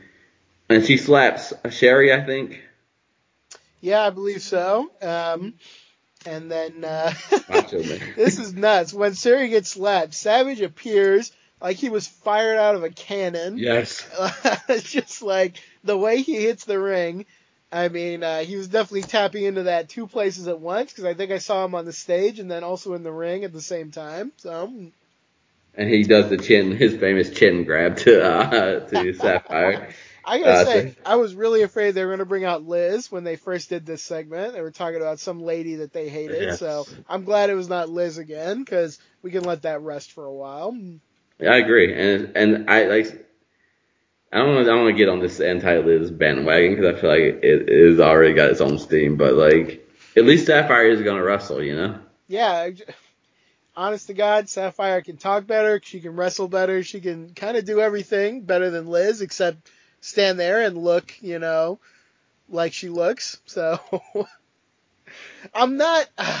It's so difficult because I enjoy Liz. I actually do. I just Yes. think it's important to highlight the fact that the reason I like her has really nothing to do with anything she does. She just has like the right vibe and the right look and the right charisma. And there's nothing wrong with that. It's actually, you can't teach it. It's rare to have that kind of thing where you can really just kind of be there and you add something. But at the same time, you know, I just don't want us to get out of hand here. So that's me trying to explain maybe the unexplainable, my feelings toward Liz. Yeah, I get it. Um, I'd love this idea of Dusty and uh, Savage. The question is asked: Yes. If Dusty is a common man, what does that make you? And I think they let her answer happily. It would make her a common woman. I think she loves Dusty Rhodes. She loves the idea, and you know, it's kind of the insecurity in a way of the heels that are trying to flex on them. But now we got this this kind of little little uh, little divide of the haves and have-nots, the king and queen, and then the common man and Sapphire. And you know, if you're gonna do the gimmick, it just had to happen, I think. So here come polka dots, here comes Dusty, and you got Dusty and Savage, folks. I don't know where it's gonna go, but you know, you got Dusty Rhodes and Randy Savage. You might not know it. You got you got to look past the gimmicks, but you do have Dusty Rhodes and Randy Savage right now gearing up for a WrestleMania matchup. Indeed. And, uh, you know, say what you will, but the biggest pop in this segment, Mhm. Sapphire jumping on the back of Randy. Savage when he was fighting Dusty Rhodes. So, huge pop for that. I was just reading a little about Sapphire, and uh, I read she actually was a, a huge Dusty Rhodes fan. Um, so Yes. that that's very cool. Um, I think I'm going to enjoy this storyline pretty well. Yeah, I'm enjoying it, and I will. This is the last thing I will say because this is not a knock on on the show that we keep mentioning. It's just that there's not a lot of shows that talk about wrestling specifically like this. But it was also said that they, they had to keep reminding. I don't know if it was WWF. They had to keep reminding Brother Love and Savage that they are the stars, and that Dusty Rhodes is the one that they have to try to get over. That's not as known into that audience and they would be like, "Oh my God, I'm just Brother Love," and you know, this is Dusty Rhodes, but they had to keep being reminded, "No, you guys are the stars that have the name recognition, and it's Dusty that's got to get over here." I mean, I feel like that has not been borne out at all, so that's um, Yeah, Uh, this segment actually ends with Dusty Rhodes beating up Brother Love, and I can't even enjoy that because I know it's just going to lead to more Brother Love. Um, you know, so he's he's probably the, the, the biggest and worst example of something you zeroed in on, and that's that they love to drill down on things. This is a guy who will drill down on any comment, and his gimmick is so drilled down, and it's repeated over and over and over again, and uh, it's really done in the worst way, I think, because it's not entertaining, it's not engaging, it lacks any kind of nuance or interest, and man, I just it's it's just so sad because again, Brother Love is a character I was ready to like when I first came into this era, and it is just not borne out at all that there's anything worthwhile with this guy. yeah. I think too it also reflects what we're saying. What I'm saying about the Warrior, what you're saying about burning goodwill, mm. about Surface. Like at the end of the day, it's about what like the, the the what stuff on his face, like the sounds that he makes, how irritating. Like it's all surface level. He's doing the same thing that the great heels and managers are doing, but it is all surface out.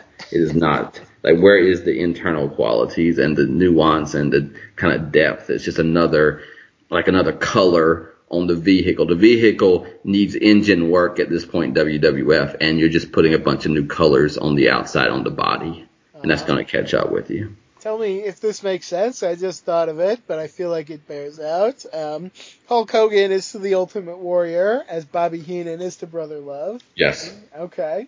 One Right down to the face paint. Yes. Yes, yes, yes, yes, yes, yes, yes. When as I was about to say, like Br- Brother Love is kind of what Bobby Heenan was, and I couldn't even make myself say it out loud. But having just witnessed Hogan at his best, I can't say that about the Warrior either.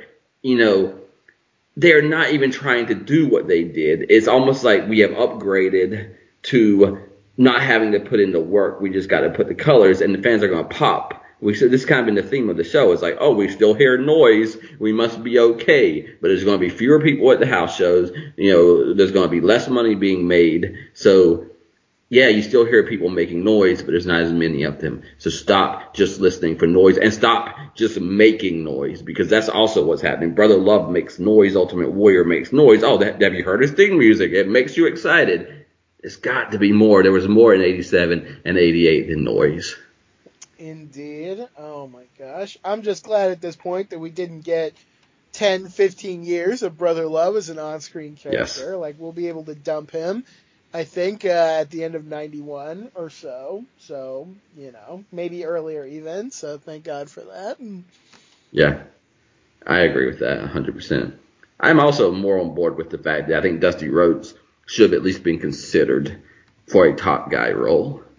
Oh, absolutely. I mean, based on the reactions he's getting and all that, and you know, in fairness, he, he he feuded with Bossman, DiBiase, um, uh, Randy Savage now, and these are top guys, so it's Yes. not like he's not in that conversation. But yeah, as far as like main events, title shots, it's never gonna happen. So um, You could have brought him in, let him shit on WCW just like Flair's going to do when he comes in.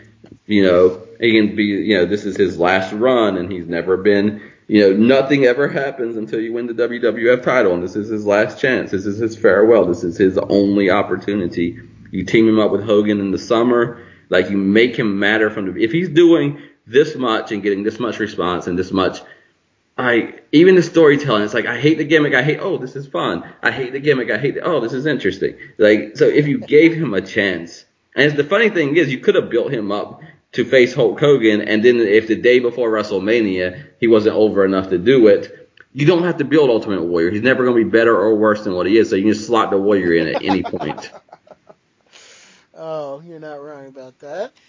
Oh my gosh. Um, yeah, I, Dusty Rhodes, it probably never could have happened for him from the way he looked and, uh, you know, from being from another place, but I would have loved to see it. Um, and I'll say, even with, I feel like the gimmick has gotten better than it was original. Like, it, Dusty in the tie dye, making the face, and, you know, like the initial thing, that was, I couldn't have maybe withstood that, but I mean, right now he's just Dusty Rhodes wearing polka dots, basically, and that's you know, that's not all of what Dusty Rhodes is, but it's better than it was, I think. Yeah, it is is evened out fairly well, and Yeah. you know it, it's sad to me that I think people feel like Savage almost had an off year, you know, because oh he went from Hogan to the Warrior and he had this Dusty Rhodes thing, but unless it completely goes to hell, and maybe it will with all the you know factors, I'm almost going to see this as just like a like a like a uh, the run continues like five six seven Savage is just doing his thing and he's doing it well so far. Yeah, no, I mean, I what I've seen of this feud, I've liked, so I think we're gonna have positive things to say, whether that is the master narrative or not. Absolutely. Okay, so my God, Sean Mooney is with Hacksaw Jim Duggan. I don't usually recommend Hacksaw uh, promos, but I recommend listening to this one if you just he he can't say words. Like, I don't know what what his fucking deal is. Um, he's stumbling over everything that he says, and he just makes him louder and more aggressive as he does it. It is a weird promo, and it's more garbage Hacksaw. So I thought Yeah. I thought you were going to uh, recommend this for a different reason because Oh. actually uh, he's very honest about his car- entire career here because he basically shouts he never has to approach anything differently, which is the most on-brand Jim Duggan thing that ever was said. So Yes, that is absolutely true. Sean Mooney, you know, rookie that he is, thinks that Hacksaw might have to approach different wrestlers different ways, but Hacksaw puts him in his place. Quick, buddy, I don't sell. What, what, what is there to do differently? Oh dear. Oh. So Now here I gotta say, I don't know if you'll agree with this, but as Jim, this is not this is not a great match. It's not even a good match, I'd say. But as Jim Duggan matches go, this this is probably one of the better ones I've seen in the WWF because there's very little bellowing, there's very little stupid chants. It's mostly just like two guys throwing big meaty punches at each other. And you know what? Even if one of those guys is Duggan, I can kind of get on board with that. Okay, so here's how, this is. I will give you. There are only a couple of times that really piss me off, and that's when, like, in the beginning and later on, where I think Bossman is just straight punching him in the face and it's not doing anything. Right. But I do think, I don't think it's a good match. I think they're off with each other, but Bossman is Bossman. He bumps and he sells, and it does. It get, they become subdued, and Hacksaw finds himself stuck in an exchange called wrestling, and I think those are some very nice moments. Yeah, no, I said the one thing that Duggan does that I like, um, occasionally, is the way he actually has to fight sometimes instead of just like kind of ignoring. He's kind of made, they make a liar out of him kind of because he does have to act a little differently in this Mm. match than he normally would. Um, it's crazy because like even when he wrestled Vader, he didn't really act like this, but you know somehow Bossman drew it out of him. So, so yeah, I, I would go so far as to say this could be a decent match, which is probably the highest bar you could give for Jim Duggan. So, You know why I think that is? what? I think they are in the midst of turning Bossman face right now, so Ah, yep. he's getting yeah he's not wrestling a full on heel, so you can't treat them like a full on heel. Bossman's got to look better than a heel would look. Yep, he's on the verge of it. Uh, I don't know if they give a lot of signs in this match, but it's coming real soon, and uh, I'm excited for it. And I think you're probably really onto something there. We also get another "We've lived long enough to see" moment because uh, Jesse Ventura will say that the referee is laying back, it's pretty much they're outside and they should be counted out. And then he says, "I think there's a time that they should do that." yeah, no, they uh, comment a few times that the referee just kind of lets this go, and they kind of approve of it. So you know, even when Jim Duggan shoves the referee for no reason, uh, Ventura raises a flag about that as he should. But even Yeah, so, absolutely. yeah. So this one is uh this one's also a disqualification. Um, I don't know if Hacksaw ever finishes a matchup in a way that you know is satisfactory, but hey, Indeed. Um, it's Bossman who's DQ'd for using the nightstick. In fact, uh, I think we can all agree he just beat Duggan to the 2x4. Um, so it was probably a photo finish. Uh, just so that everyone goes home happy, quote unquote. Duggan does get the 2x4 anyway, and he, uh, he beats everybody up with it. And then after the match, this was kind of crazy. Bossman like throws chairs at Duggan, and Duggan just like bats them away with his board, which was kind of I don't know, like that was something. So um, take that for what you will. Hacksaw definitely uh, is on his own path, doing his own thing. you know. That's the best way to say it. I like it. So we have rapid fire promos, and we just call out any that we want to, because pretty much And we have the king of rapid fire promos. They talk to almost everyone who's going to be in the Rumble Yeah. before the Rumble, and I love that. I love when everyone has something to say about the Royal Rumble before they get into it. this was one of my first uh, high fandom WWF moments. Like to me, the rapid fire promos might have been my favorite thing about the Royal Rumble when I was a child. Oh yeah, just the great thing about the Royal Rumble and the reason that it, it's one of my favorite matches most years is um, when they treat it right. Everybody has something distinct to say. Everybody has personality for that one night, even if normally they don't even get that opportunity. Like here you are in a big match. They could have a big prize. You get to stand out. You get to be in contention.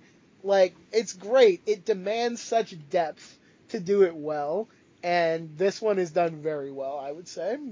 Yeah. They got to be characters to begin with. They can't become characters on the night of the rapid fire. So I think that's one thing, yeah, that helps. Then another thing, you get the impression that everybody thinks they're going to win the Royal Rumble, which is nice. And when you're a kid and you don't yet know that Hulk Hogan's going to always win the Royal Rumble, you know, imagine being a kid that does that thinks anybody can be a, win the Royal Rumble and then watch these rapid fire promos. I mean, Big John Studd won last year, so Yeah. you know, tell tell it for what you will. Anyone could win the Royal Rumble. Yeah, th- th- these are great. Uh, any of them stand out for you? Uh, Marty Jannetty like calls out Hulk Hogan. That was Yeah. like that. That's to your point that um, anyone feels like they could do anything on this night. And good for them.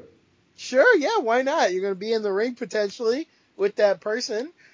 Um, I like Hercules. Uh, oh yeah, Hercules talking about destiny, no friendships. He's got that huge chain around his shoulders. Love Hercules as always. What were you gonna say?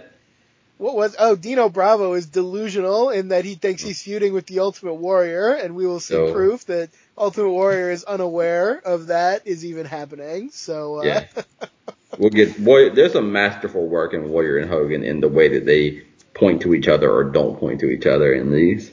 indeed, indeed. Uh, Rick Martel is the model officially, so I didn't know that happened this early. Yeah, no, I, I, I actually forgot that for a while he was not the model. Um, but yeah, he has not been the model till now, and now he's praising his face and he's wearing the scarf and he's got his his whole deal going around. Um, we have uh, demolition, and they here's some more continuity for you. They Mm. remember last year they had to fight each other. This year they'll fight everyone else, and yet still they still kind of want to fight each other. So that's very Yeah. on brand for demolition.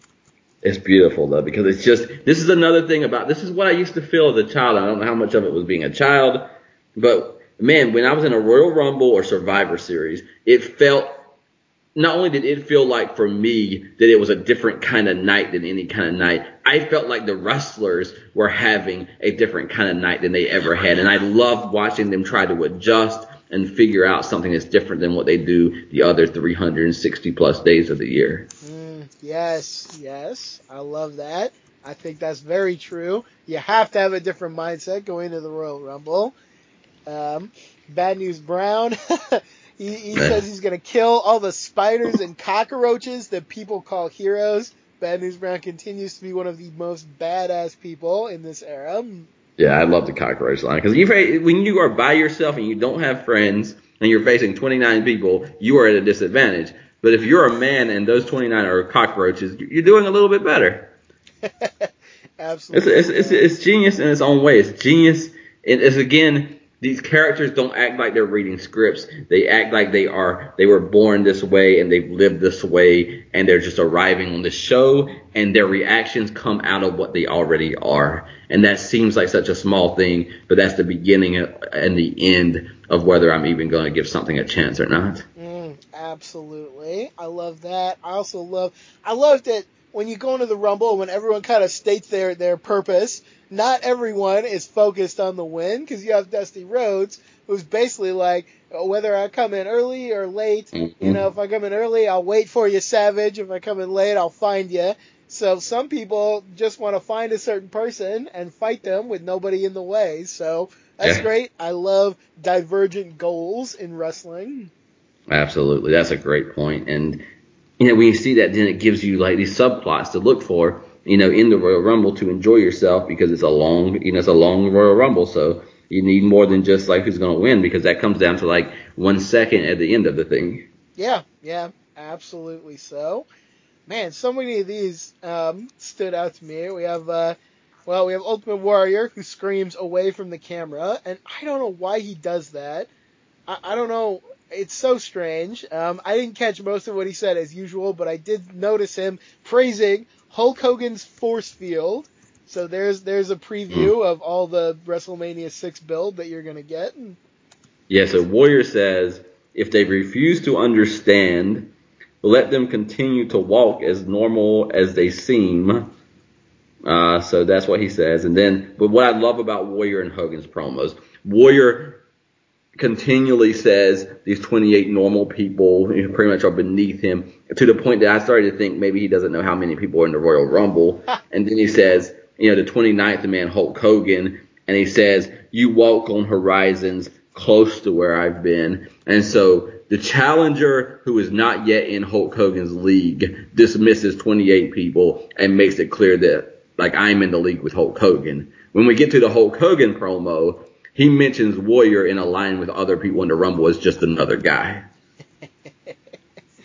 Indeed, uh, you can see there'll be a lot to parse out, I think, as these two talk about each other. Um, so that's that's something. Um, Randy Savage is here, and I gotta praise again his look, his aesthetic, which is so brilliant at this time.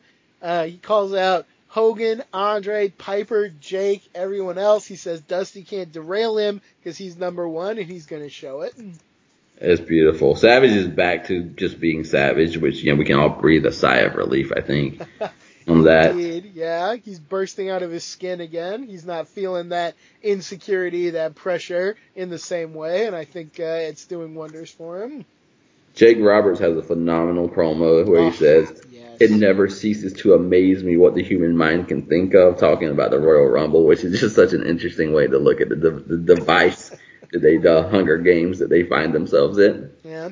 Jake was a candidate for best promo of uh, of our last, you know, awards section, and I don't think he got that much recognition, but I almost feel like it's because we've been missing these short promos that he gets to do in this era. He does a lot of them on TV, and they're so good, and they stand out so far above most of the other people. So we're gonna keep a close eye on Jake. He's got a lot of exciting stuff to do over the next couple years. Yeah, I think he does some of his best work still to come. Like Yeah. tonight into that into that Warrior Undertaker stuff. Like he finds himself. It's weird how many people from the 80s will start to lose ground in the 90s. But man, you bring in Undertaker and all and Paul Bearer and all this weird shit, and Jake Roberts might be more at home than he was in the 80s. yeah, you may very well be right about that. There's something magical about that time. We'll get Yes. to it. Um, Mr. Fuji is with his powers of pain. He says, "You don't know what Fuji is thinking," and I can confirm, no, no, we don't. Oh dear, nobody does. Nobody does, indeed. Uh, Jim Neidhart is maniacal. Bret Hart urges him to mellow out, perhaps uh, highlighting their different promo styles. We get a reference to the pink and black attack, which I did not realize was a Hart Foundation thing because when I started watching it, it was a Bret Hart singles wrestler thing. I mean, we're getting there to that singles run, but yeah, this is the first time I've heard it as well. More pieces of Bret Hart getting put together here, slowly but surely. We were on the horizon, man, of some. Well, the best thing about Warrior winning the world title is relinquishing the IC title. Yes, finally, please give us back that title to some good stuff. Um, since Honky Tonk Man won it, nothing interesting has happened with that title. That was three years ago, so I'm getting more and more excited for Bret and Perfect because now that I'm seeing the temperament of Perfect, like Bret and Perfect have very similar. Like, they are very serious and they stand for what they believe and they are very, uh, very adamant about the things that they see and believe. Now, the match they had, I think it was on prime time, was one of my late contenders for best match that we've seen. So it's only going to get better in 1991. Yes, absolutely. Man, this watch this, folks. Watch the rapid fire. Uh, if you just love characters and storytelling and just fun and energy and excitement and hype and build, just dig into those uh, uh, rapid fire promos where pretty much everybody in the Rumble almost I think is accounted for. Yeah, just about, just about. I thought it was everybody, and then uh, number two, Koko B. Ware comes Yeah. out, and he doesn't get to say a damn thing, so that's just a shame. But um, I still, love how- mostly everybody. He changes his look so often. I don't think he gets credit for just like how much he switches it up.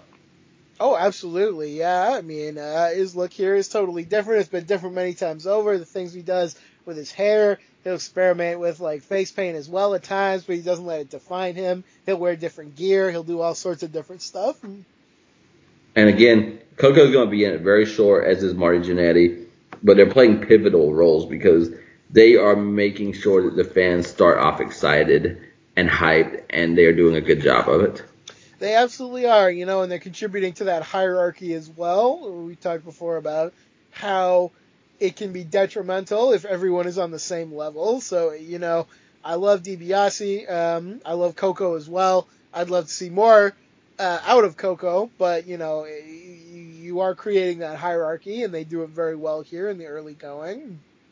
We also have a moment where Jim Ross uh, beats Tony Schiavone without being on the show because where I grew up, uh, when Lex Luger or the Steiners hit you with a hard clothesline and and you kind of flipped out of it, Jim Ross would say he turned them inside out.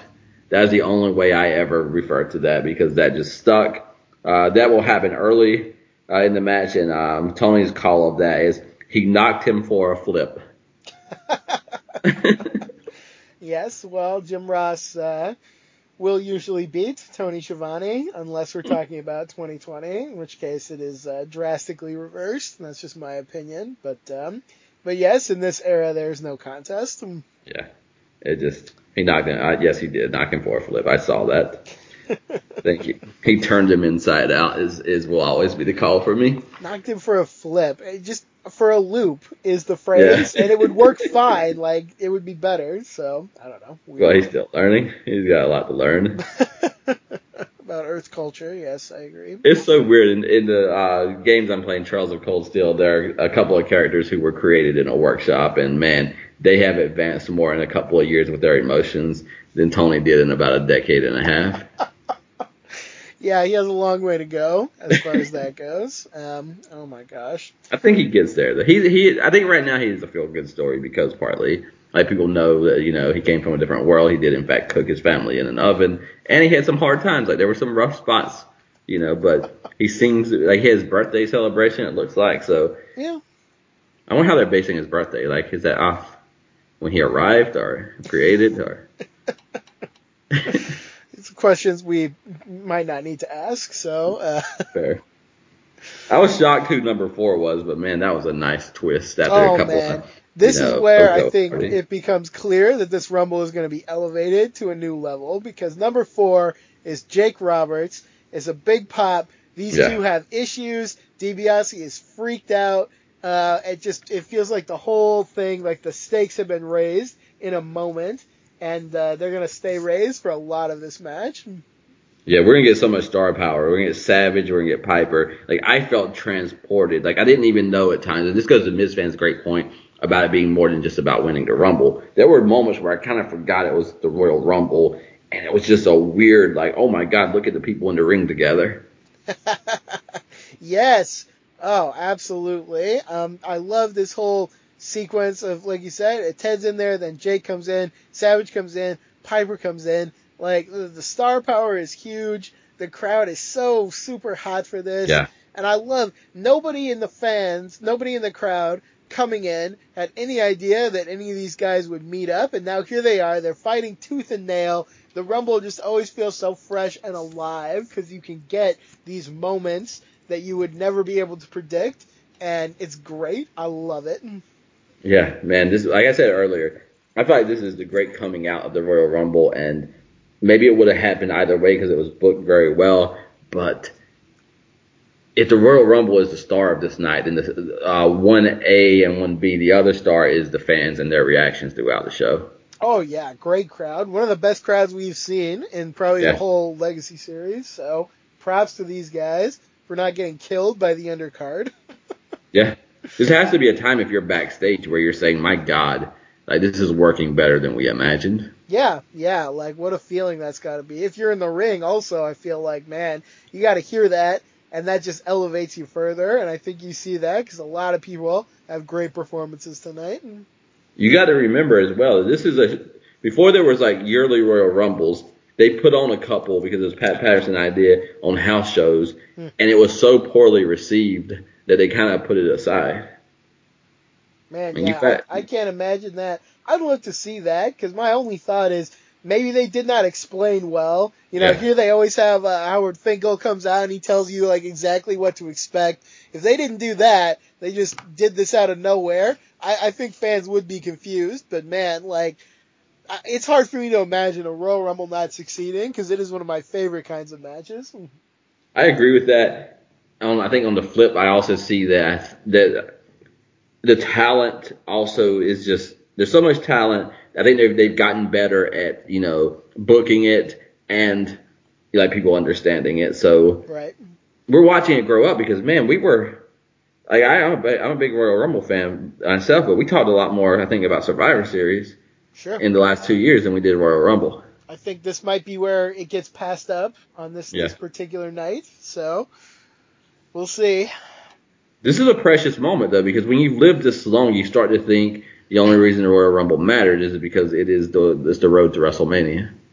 Yeah, that's not so here. I really appreciate some people really dislike matches where there are no obvious stakes, but man, I can really appreciate something that is just for the sake of winning because like that's that's your job if you're a wrestler. Like you, you want to win matches because you get more money, you get more prestige, you get more opportunities, especially a big match like this. Like that, I never have any trouble engaging in that. I mean, I guess as long as it's presented well, but uh, it's very easy for me to buy into something like that. I think it's presented very well here.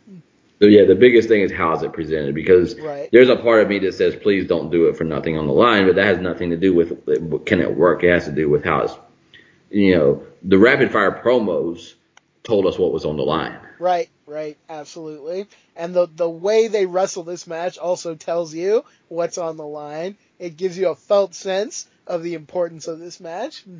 Yeah, and again, Jesse Ventura. I think the third thing I thought live to never see is that he started justifying people like helping each other when like all he's ever said in his life is like you know it's every man for himself. But like Savage starts helping DiBiase and he actually praises him for saving him at one point. So there's some strange things happen. Jesse's got to get out before that great integrity that's held for so long starts to uh, drip a little bit. I think. But you know what? The way he talks about it makes a lot of sense. Yes. It never makes. It's always oh, every man for himself, every man for himself. It always bothers me when tag team partners fight, when friends fight. Fight at the end, for Yes. God's sakes. I like It's when stupid. people have partnerships and alliances. You know that makes sense to me. So, uh, so I do appreciate that. I also appreciate Tony um, theorizing that uh, Savage was paid off by DiBiase, Mm. which would also be very on brand. Um, I like that whole stretch very much. I, I love both of those because number one, the second one, it makes you believe that these are real people behind the scenes. So like just because we haven't seen DiBiase pay off Savage, they exist in the world 24/7. It doesn't mean it did not happen. Yep. You know. And then the other point eh, you're so right on is especially as a heel, you have to look out for each other because my God, if Jake Roberts and Roddy Piper throw out Ted DiBiase and they're in the ring with Ted DiBiase, I'm gonna or they're in the ring with Savage, they're not gonna fight each other. They're coming for Randy Savage. Yep. Yep. So, They'll team on. up on you, so you gotta you gotta make those partnerships, those alliances. So we get another stretch. We got Warlord out, we got Bret Hart, and then comes Bad News Brown. Yep. And I saw Bret and Bad News Brown reigniting their old Ah. issues in there. That that was nice to see. One thing I will always love about Bad News Brown is he's got a shoot interview where he kind of critiques Bret Hart as a worker. What he it made say? my heart. Because like he said, Bret Hart barely touches you with his moves. Like he does a drop kick and it doesn't really even connect. And he let him know like if you do anything it doesn't look like it's like getting the job done, I'm not selling it. Jesus, did Bad News Brown ever miss his time and place? Like, Yeah. oh my god. They have now, I don't know if you've seen any of these, but they have some of these kind of, they call them blood sport shows. There's some other types as well, but uh, it's very, um, you know, they work it, it's called shoot style, you know, like it's very uh, authentic and stiff, and man, like, just put him as is on one of these shows. I think he'd Mm. be over so huge, so it, it's it's a missed opportunity. I don't know why they didn't put him in with like uh, you know we just saw with Ronnie Garvin like have them just slug the shit out of each other. Yeah. I would watch that all day. I think. I would, yeah, I would go for that any day and put him in there. Like I'd like to see him because it's unfair a lot of times who he's in there with. Like I think Yeah. it would make more sense to see him with Valentine and Garvin because all three of them can hold their own. Indeed, another uh, high contender for most underutilized for sure. Every time we talk about him, I think about Bad News Brown and Hercules because Mm. I feel like both of them could have been so much more. And it's almost very similar. It's like Yeah. we both know what they can be, so we'll use them however we want, whenever we want, and that'll be that. Yeah, it'll be a waste. Uh, a little later on, we will see a sign of Bad News Brown's next feud. Yeah. which uh, maybe will be overwhelmed by controversy. But just on paper, Piper and Bad News Brown, I can get into that. They have their conflict in this match. They throw each other out. They fight to the back. Um, I, I don't know. It'll be hard to have that conversation around, um, you know, kind of the controversy, like I said. But there'll be some good stuff to say as well. Yeah, so you got a controversy, and Piper. This is just like Piper at where he destroyed the, that WrestleMania five segment with just stupidity. So you you know you're gonna get this and that, and the this is horrible and the that is amazing, but just on paper and even on the brawl today, this is like 97 shit with the Attitude Era with them just brawling down the aisle, and you know, hmm it's another thing where I think Piper. If, even if someone can convince Piper less is more, he still will be doing ten times more than someone else. So I, I think he really needed a less is more guy in his ear at times. Uh, probably so, but you know, sometimes the excess of Piper works Yeah. hugely to his favor. So, um, you know, sometimes a guy just is what it is, and I don't know, maybe if you try to fix it, you break it. So Piper, Yeah. he does what he does. We're gonna talk about it all as it comes, but man, just in the moment to see him throwing those wild punches, Mm. uh, one of the best things he does with Bad News Brown, who can also punch the hell out of you. Like, I want to see more of that, and maybe leave some of the other stuff we're gonna see to one side. Yeah, he was so over too in this. Oh, so over. I mean, this is a guy who star. Um, I I don't think it's fair to say anyone star rival Hogan's, but uh, he was in that like conversation, you know, with Andre, with Savage, with with, with these top guys, and uh, you know, aside from that terrible WrestleMania segment, I think he's been delivering very well. Yeah, I agree. It's also weird because this is not booked quite the same. We're still evolving, but Savage will just dump Jake the Snake at one moment where I'm like, oh shit, well Jake's gone, you know. Right? Yeah, I almost missed that. Um, but you know, we'll uh, Savage and Jake being together that that triggered something also in me that I was looking forward to in um, just about a year and a half now. So we'll Yes. we'll get to that as well when we get there. Savage and Jake have been overlapping for years, and it's just weird how they come in contact and so little comes from it because you would think with these two that if they even came in contact, the world would burn down. Well, guess what it, it is? Don't don't open your presents on on your wedding night, Savage. There's a, a little known, I think little known segment on primetime where Jay cuts a promo about not being uh, invited to Randy Savage's bachelor party before SummerSlam, and I am going to dig that up for sure because, whoo, man, that feud is going to go on some uh, award lists in my opinion. It's going to be Yeah. some great stuff. Mm. Late '91 and early and first half of '92 and '97 to me are the things I'm looking forward to so much. I don't know what I'll do when I get to them. So Agreed. After SummerSlam '91, we're going to be in some uh, some very sweet gravy for a while. Yeah. Royal Rumble also presents opportunities. Dusty comes out, he gets on Savage like he said he would, but then I'm thinking, oh my God, Dusty Rhodes and Bad News Brown, that could be that could be a feud, that could be a program. Absolutely, yeah. You, you see these guys in contact that are not usually together, and that's that's one of the things we liked about Survivor Series. And now that the Royal Rumble is coming into its own, I think you see it even more strongly here. You also see Andre and Dusty Rhodes. Woo, woo, hoo, hoo. woo. Yeah, I know, right? There's a moment where Andre is like squishing Dusty Rhodes and Roddy Piper in the corner at the same time, and then Yes. they're coming back and fighting him, and I'm just like, God, look at the talent, the stars. Yeah. It's, it's overwhelming. It's amazing. I think Dusty's trying to get a Royal Rumble moment with Andre, but I don't think it's booked to happen. It's not. Gonna. You see him like sneaking into the frame every once in a while to try to, you know, do something. But it makes me realize too, when we're talking about the Warrior being a failure so far, like it's not being over exaggerated because I was thinking like when Dusty was in the ring with Andre, that that that just popped off the screen, and I, Warriors already had Andre. So if Dusty Yeah. was on the Warrior path, he would have had a program with Andre the Giant in late '89. He would get like Rick Rude. When I think about Rick Rude and the Warrior, I'm like, oh my god, they're gonna wrestle again. When I think about Dusty Rhodes and Rick Rude, that's also very interesting. Uh, yeah, I could get into that for sure. I just see him like gyrating, and then he gets an elbow to the head. So Yes. And the world time makes no sense. Like if, if someone did not tell me that time had a consistency to it, like my felt sense of time, because Dusty, I, I am telling you, I want to see Dusty Rhodes versus Rick Rude for the WWF title, Mm. and yet two years later, the Dangerous Alliance in WCW and Rick Rude is in a feud with Dustin Rhodes within Mm. 24 months of this. So so good. Oh my god. And I'm just thinking now about Rick Rude versus Dusty Rhodes. Yeah. Um, you're a big Lucha Underground fan, of course. Yes. Um, uh, one of my favorite feuds of that whole thing, Johnny Mundo versus the Mack, and so much Mhm. about that was like, uh, I'm Johnny Mundo. I look incredible. You know, Yeah. I'm in the most amazing shape ever, and uh, you can't look at the way you look, the Mack. You can't keep up with Mhm. me. And that feud was so great because the Mack could whoop his ass in all these unexpected ways. And it's like the same vibe. You could do that same thing with Rick Rude and Dusty Rhodes. I feel like it writes itself so much better than Rick Rude and the Ultimate Warrior. Oh my god. Yeah, I just I just want to see this now, man. That's all I want to see. Oh, Yes. God.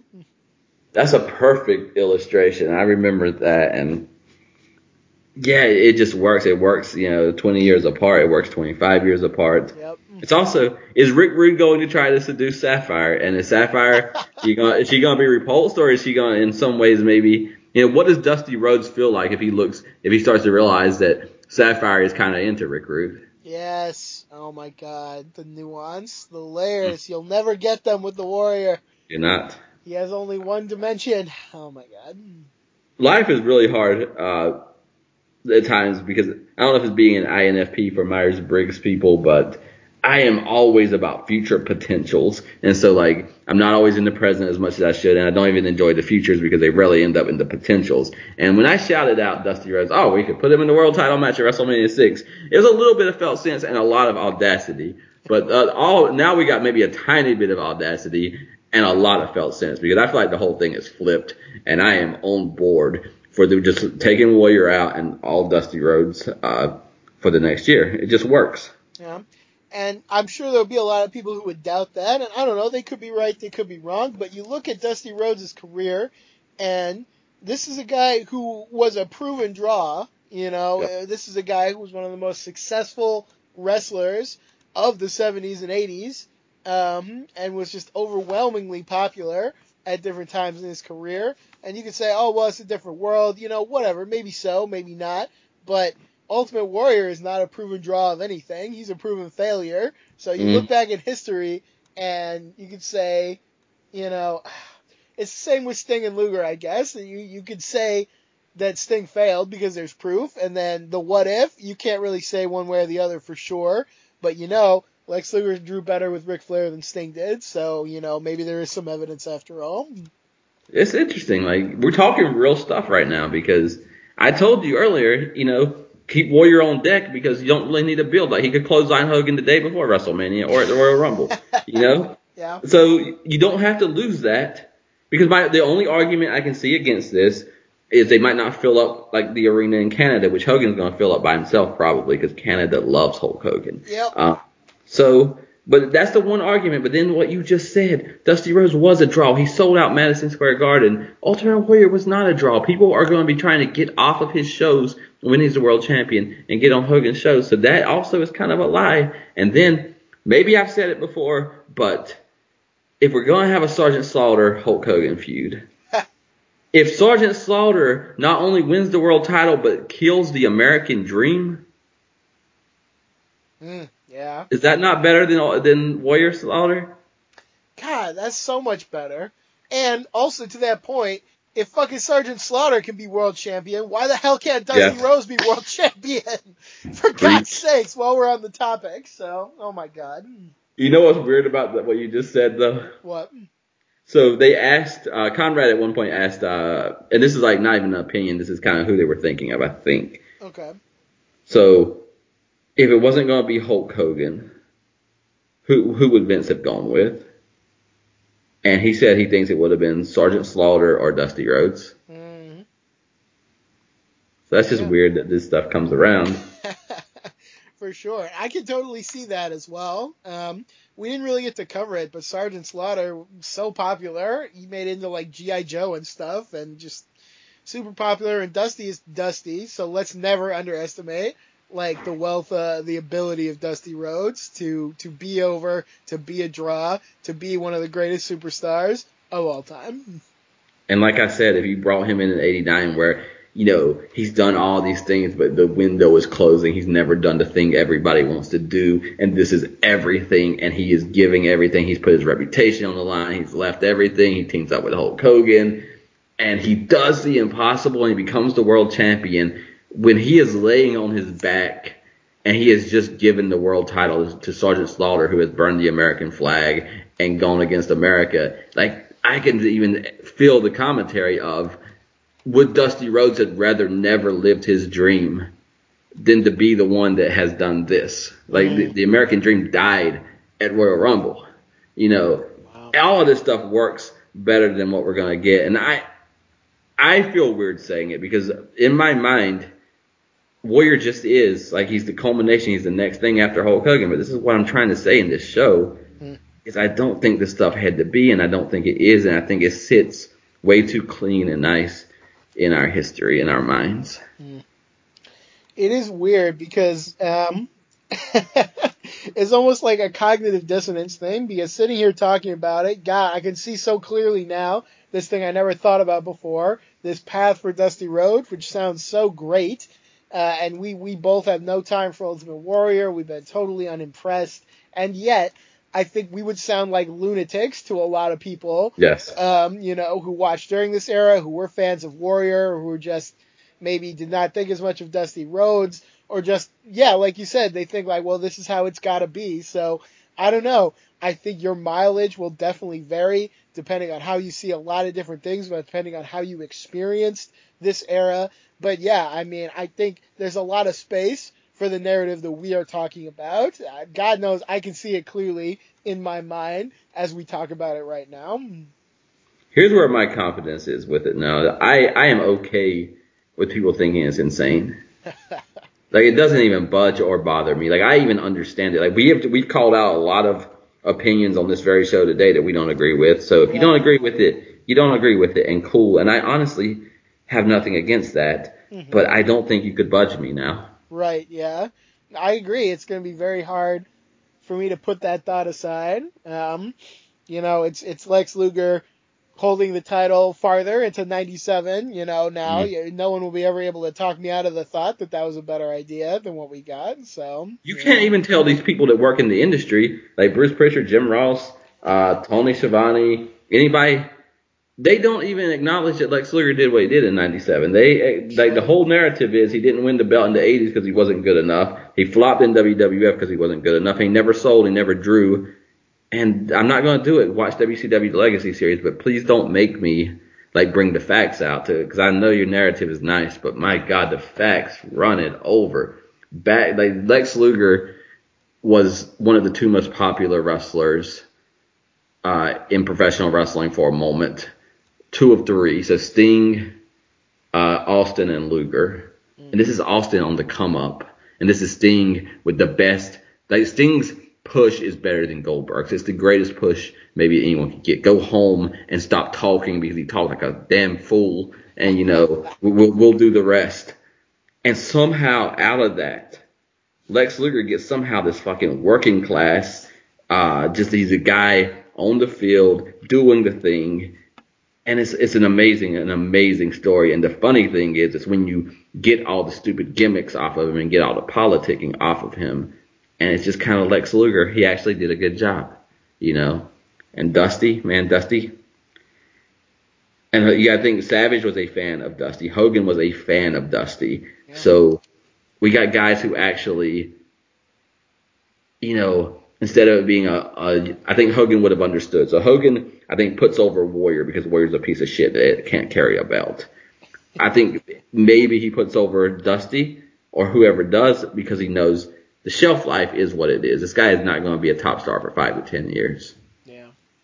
So there's a lot of cool stuff here. Like the, the I can't help that everything's starting to connect. Can't help that. Right, right. And Andre, we we got we would get the Andre Dusty feud, and that means also with Rick Rude and Andre, we're gonna get a Dusty Rhodes and Bobby Heenan feud that's gonna last for about a year. hmm Oh God, yeah. You're you're you're telling a lot of beautiful stories right now. I, world I would like to see. Mm. even for a short moment in this, we get Dusty and Haku, which go back and watch WCW '94. Like those guys can get it done as well. That's that's an enduring image in my mind. That chair around Haku's neck, Meng's neck. Oh my god. I think we said this before, and we'll reach out to folks. But um, after Survivor Series of this year, we're going to do a Dusty Rhodes special. We're going to pick a, a certain amount of matches, and it can be from any plot time in his career. And we're going we're just going to send him off the right way because WWF is not going to do it. Yeah. Yeah. Whew. Bobby Heenan and Mr. Fuji. yes, they are in conflict in this match. I think uh, what is it? Andre throws out the Warlord with one hand, which you love to see, by the way. Um, and then yeah, Heenan and Fuji are, are kind of getting physical with each other. So I'm gonna put another narrative out here. I think uh, there is gonna be simmering feuds between Heenan and Fuji for a while, and uh, if I can, I'm gonna try to dig up some more evidence of that because uh, I love the uniqueness of these manager conflicts. Yes, it made my when Bobby Heenan pulled Fuji off the apron, that made my day. Uh, it hurt me a little bit because these heels really need each other, but it also made my day.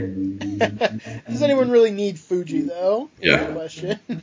I'm not going to harp on this because you were already kind enough to bring up Lex Luger, so I won't go deep into this. But it was only a little while later that I realized Bobby Heenan brought Lex Luger into the WWF, and Bobby Heenan's always wanted the world title, always wants the world title, of course.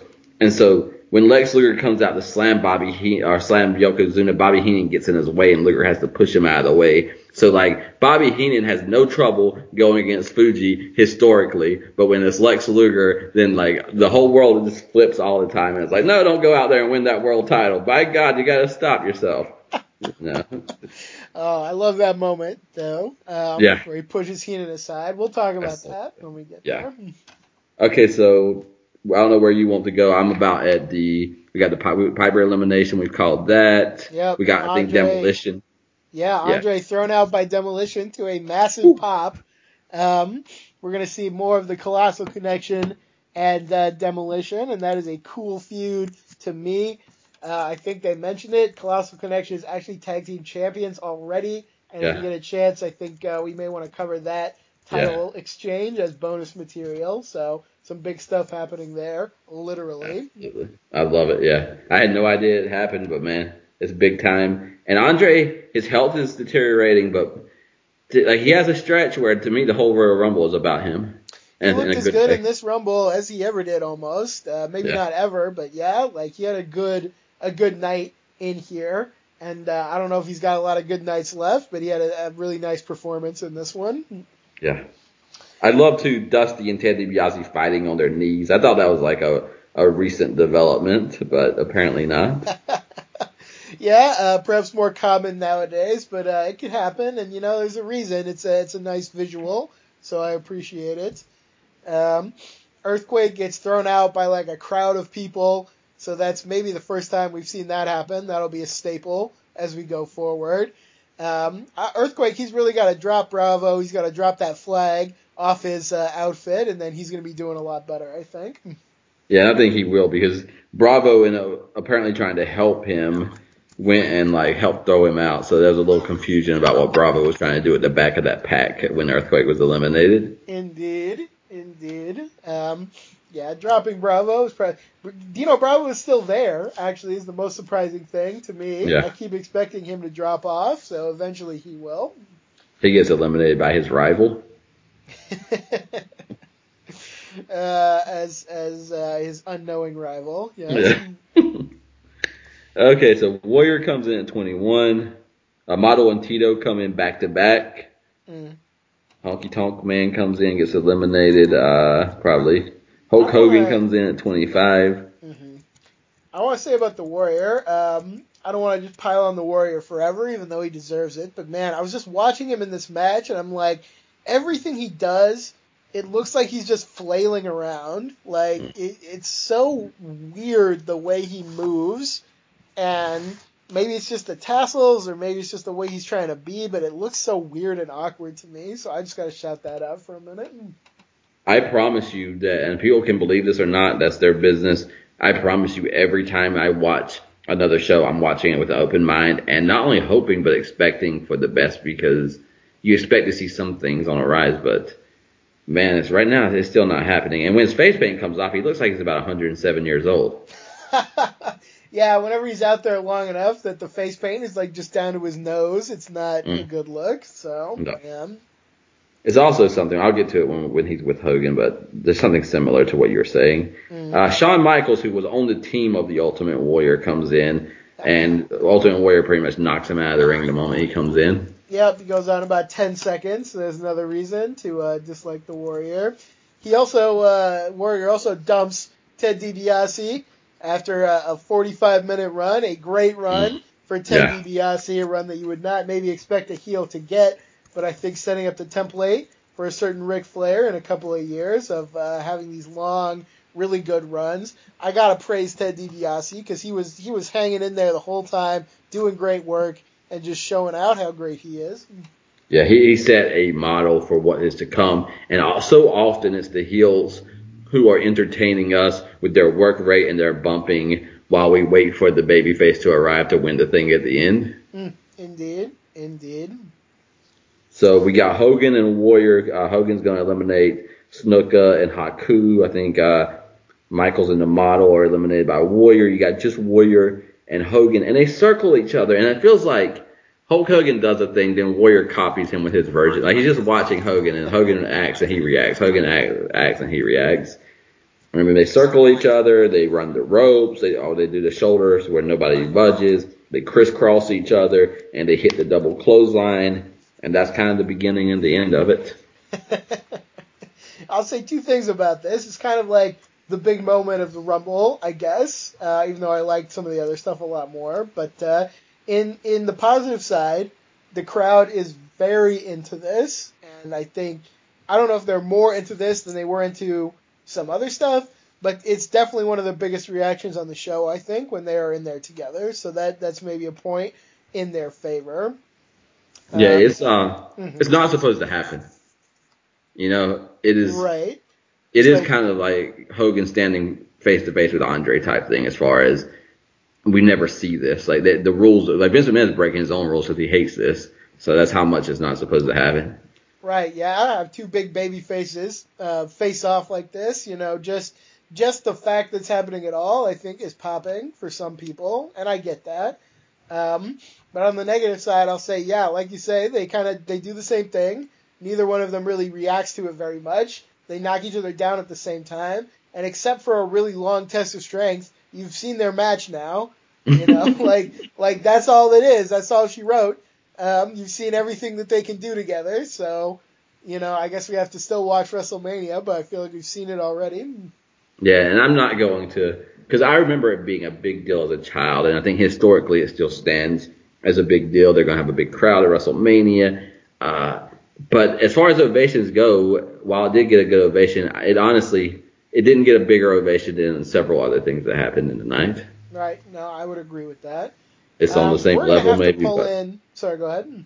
no, I'll just say it might be on the same level. It did not surpass a few of the other ovations of the night. I would agree with that. Um, we're gonna have to pull in some outside opinions, I think, for WrestleMania, because some people still say this is one of uh, like Hogan's best matches, and uh, my memory of that does not agree remotely. So um, we're gonna see what people say.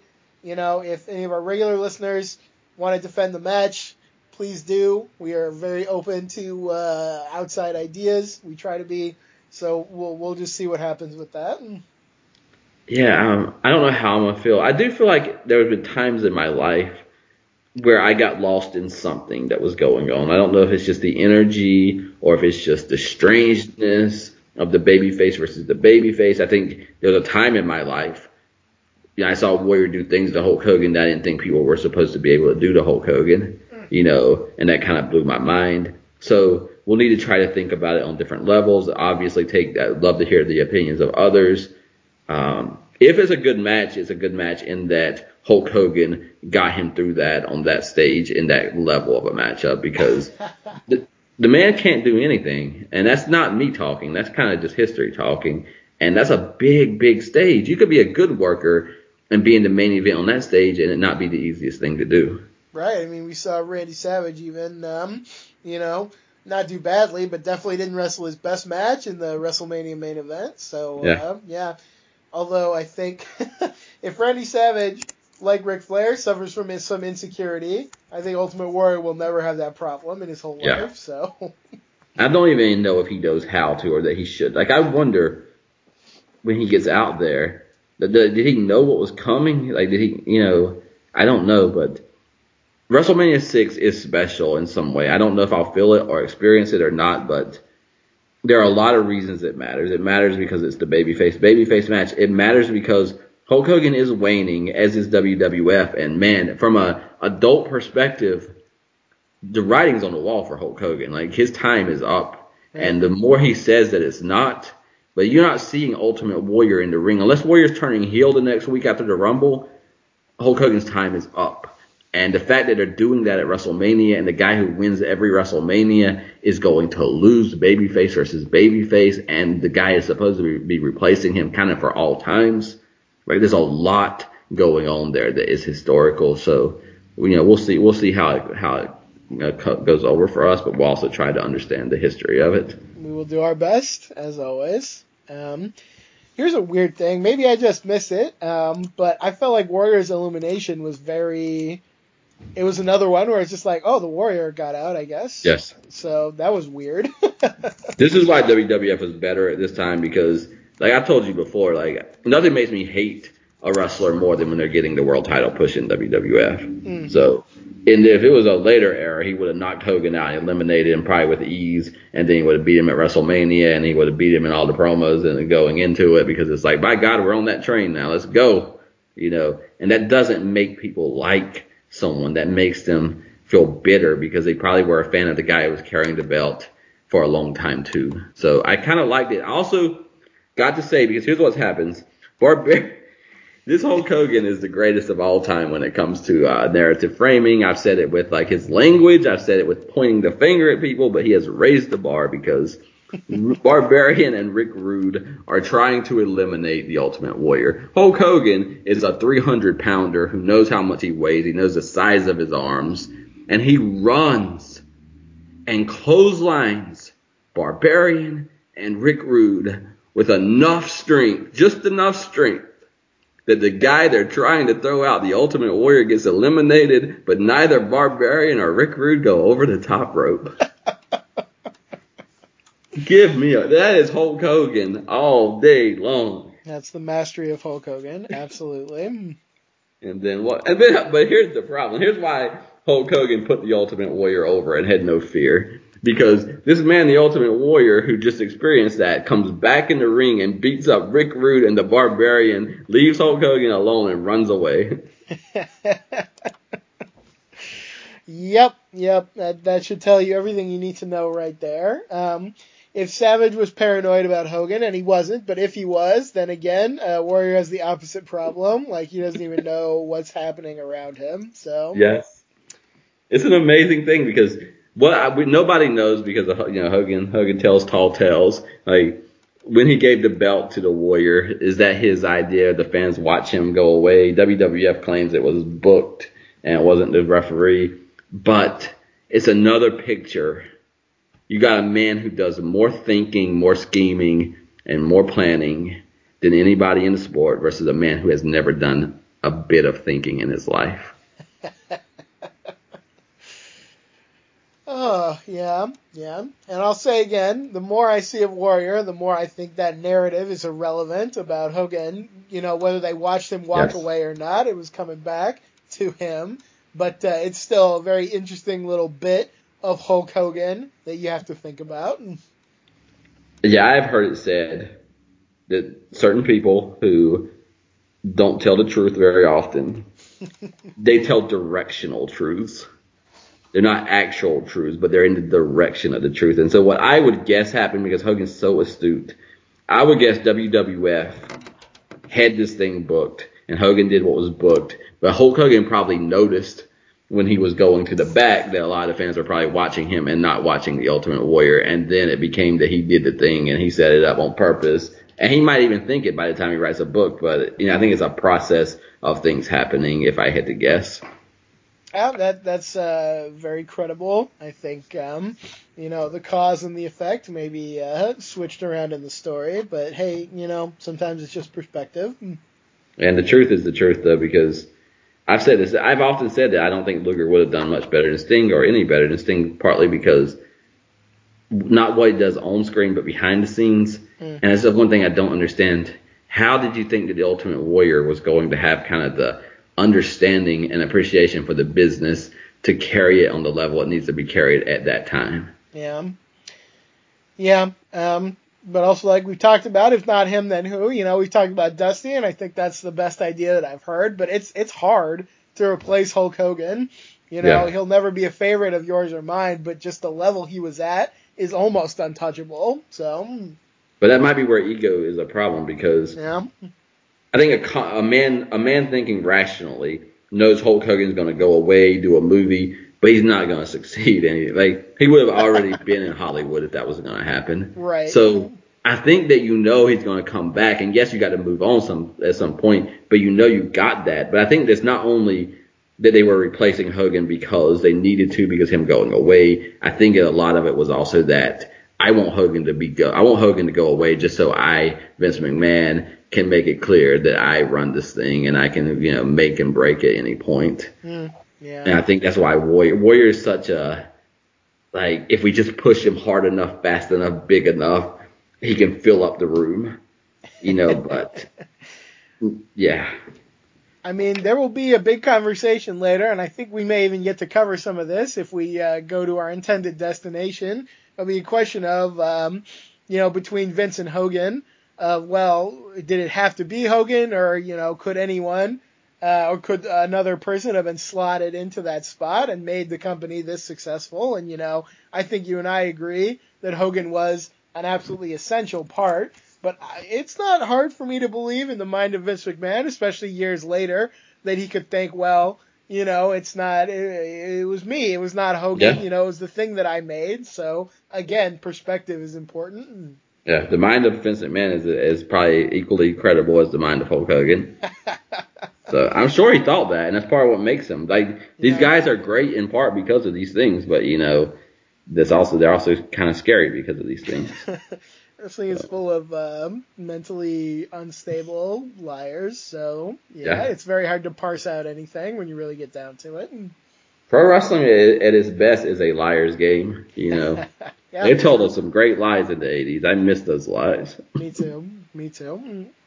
Okay, so I think we got the final. Is the final four or is it final five? I, I got Hogan, Hercules, uh, Rude, and Perfect. Uh, my notes jump to the final three, but I think that's Okay. right. That's the last five. So that's a shout out to our prof too, because that's a, that's two times I think that Hercules could have been instrumental in a rumble, and there's like, nah, just kidding. He's just actually there to be a body. yeah, very close to the end again, but does not uh, really get to stand out too much, unfortunately. Poor Herc. Look at these guys though, Perfect and Rude. I don't know where the hell they came from, but man, they are just they're just like bullying their way through the WWF right now. They are, and um, I kind of appreciate the fact that they were so close in real life. I think grew up together, their dads knew each other, all this stuff, and just imagine getting to be in this position, and not just in this position, but like with your best friend also. Like that must have been a great feeling for a while there. It's beautiful, and they, you know that will carry on. They'll have times that they interact and that their their paths come back together. You know, Yep. throughout history. Uh, unfortunately, that friendship will be tested uh, at the late portion of this Royal Rumble. Indeed, uh, the finishing sequence. Um, essentially, Mr. Perfect accidentally drops Rick Rude out of the Rumble, pulling the rope down at the wrong time, uh, which leaves us with Perfect and Hogan as our final participants in here. Yeah, so one of those will win the Royal Rumble, folks. Uh, Imagine which one. Uh, you know, like this is a really good Royal Rumble, but I forgot there's a part at the end that really bugs me, and that, of course, is Hulk Hogan no selling the Perfectplex, and that is just such Yeah. a big neon flashing sign that we now have 1990s Hulk Hogan instead of 1980s Hulk Hogan, because I don't think. You know, he still would have won in the 80s, but he wouldn't have treated it quite this way, I think. and I think it hurts. Like I think one of the biggest reasons why his like response is starting to become lower and less is because there's no vulnerability left. Like he he doesn't need the fans to rally him because he's just going to win it anyway. I feel like at some point the actual fans were replaced by the hypothetical Hulkamaniacs as mm-hmm. Hulk Hogan's source power. So that that's something to look at. Yeah, you know that's got to hurt. like if you're like a real Hulkamaniac and you get to the arena and realize I didn't have to travel and pay this money, like I, I was not actually needed. You know that's that's that's not easy. Well, you know, Hulk Hogan, he drowned them all in a natural disaster in New Jersey, so it's really not their fault, you know. he had to create, like, imaginary fans because all the real ones kept getting killed by disasters. They couldn't breathe when Andre choked him, so. I think Hogan would like that because that would mean that Hogan never lost anything. It's just that you know the Hulkamaniacs that re- it was actually a lesser quality of Hulkamaniac that changed history, not a lesser quality of Hulk Hogan. Oh God, there's there may be something to that. I have to think about that. Yeah. I think the one thing I wonder about because hmm. this was a fascinating show with a great crowd as to coming out of the Royal Rumble, but I think we're straining to have Hulk Hogan with almost zero feud, zero tension, zero vulnerability, and he's going to win the Royal Rumble again next year. So I'm interested to see what that looks like because like there is there's some watering down that is happening in in in, in the booking and the storytelling and the responses right now. Yeah, yeah, and I'll say uh, I don't remember the '91 Rumble as fondly as this one, although mm. uh, I think there'll still be a lot of good things to see. So, so we'll see. That's the bridge between the Rumble solidifying here into something great, and then of course the greatest Rumble of 1992.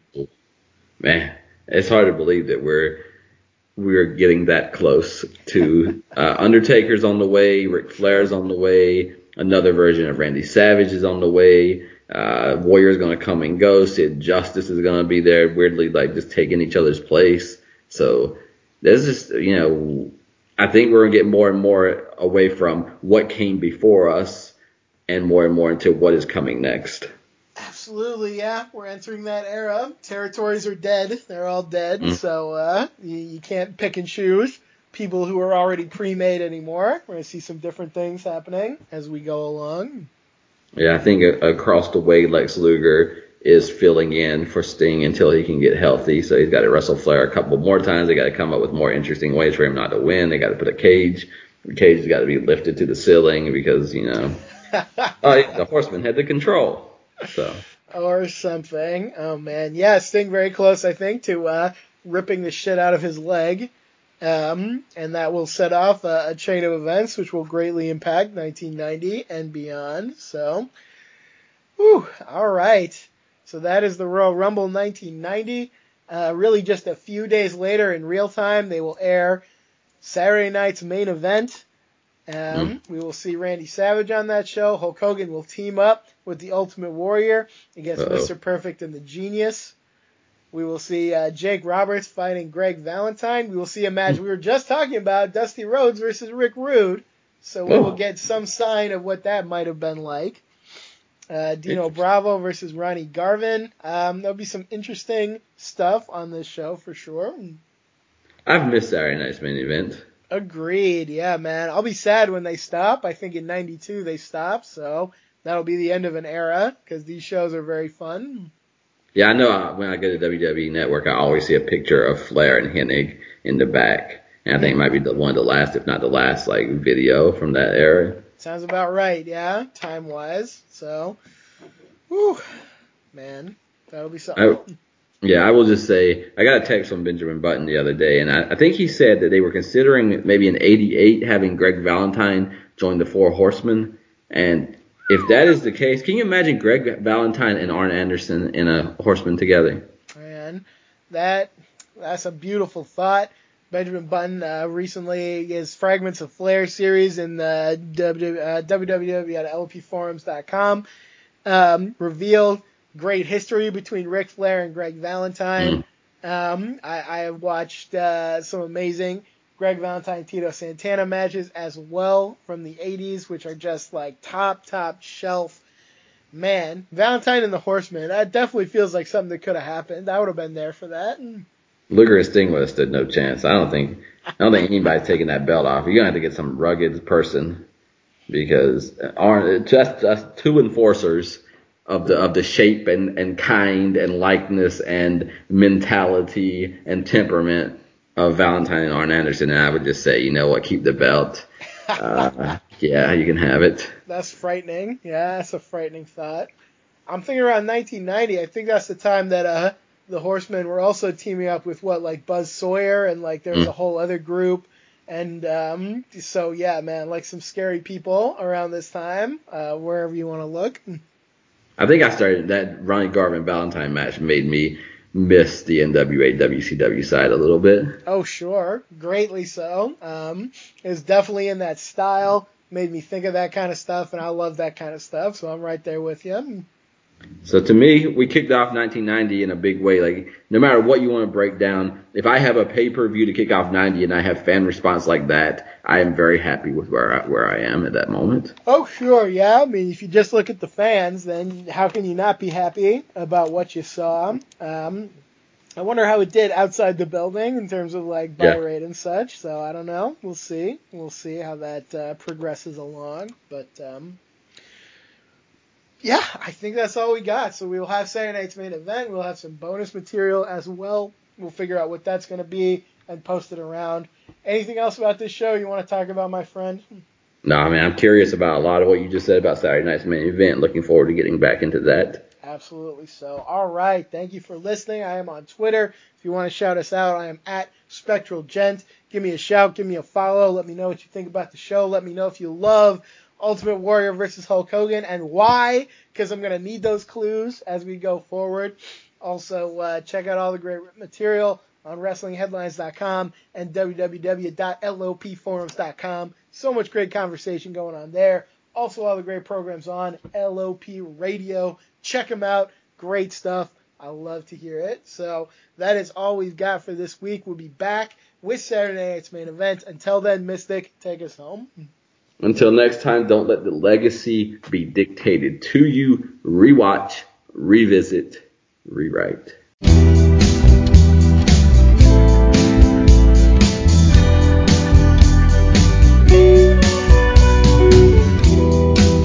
I saw an undiscovered creature climbing on the mountainside.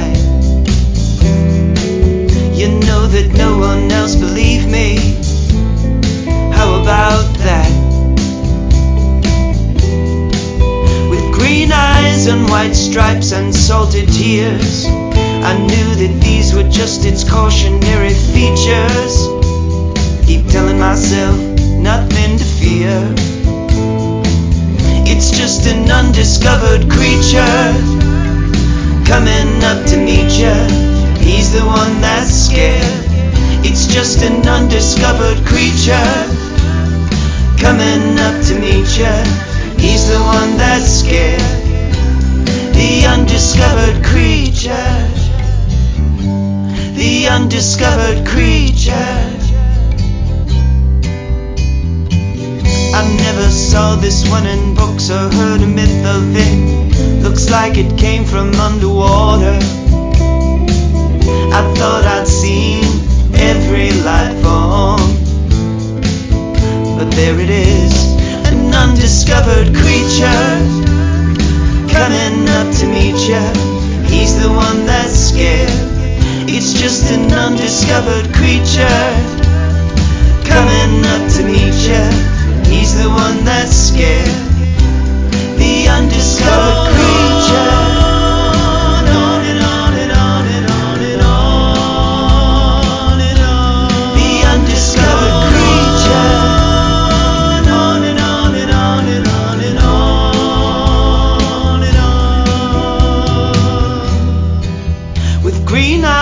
White stripes and salted tears. I knew that these were just its cautionary features. Keep telling myself nothing to fear. It's just an undiscovered creature coming up to meet ya. He's the one that's scared. It's just an undiscovered creature coming up to meet ya. He's the one that's scared discovered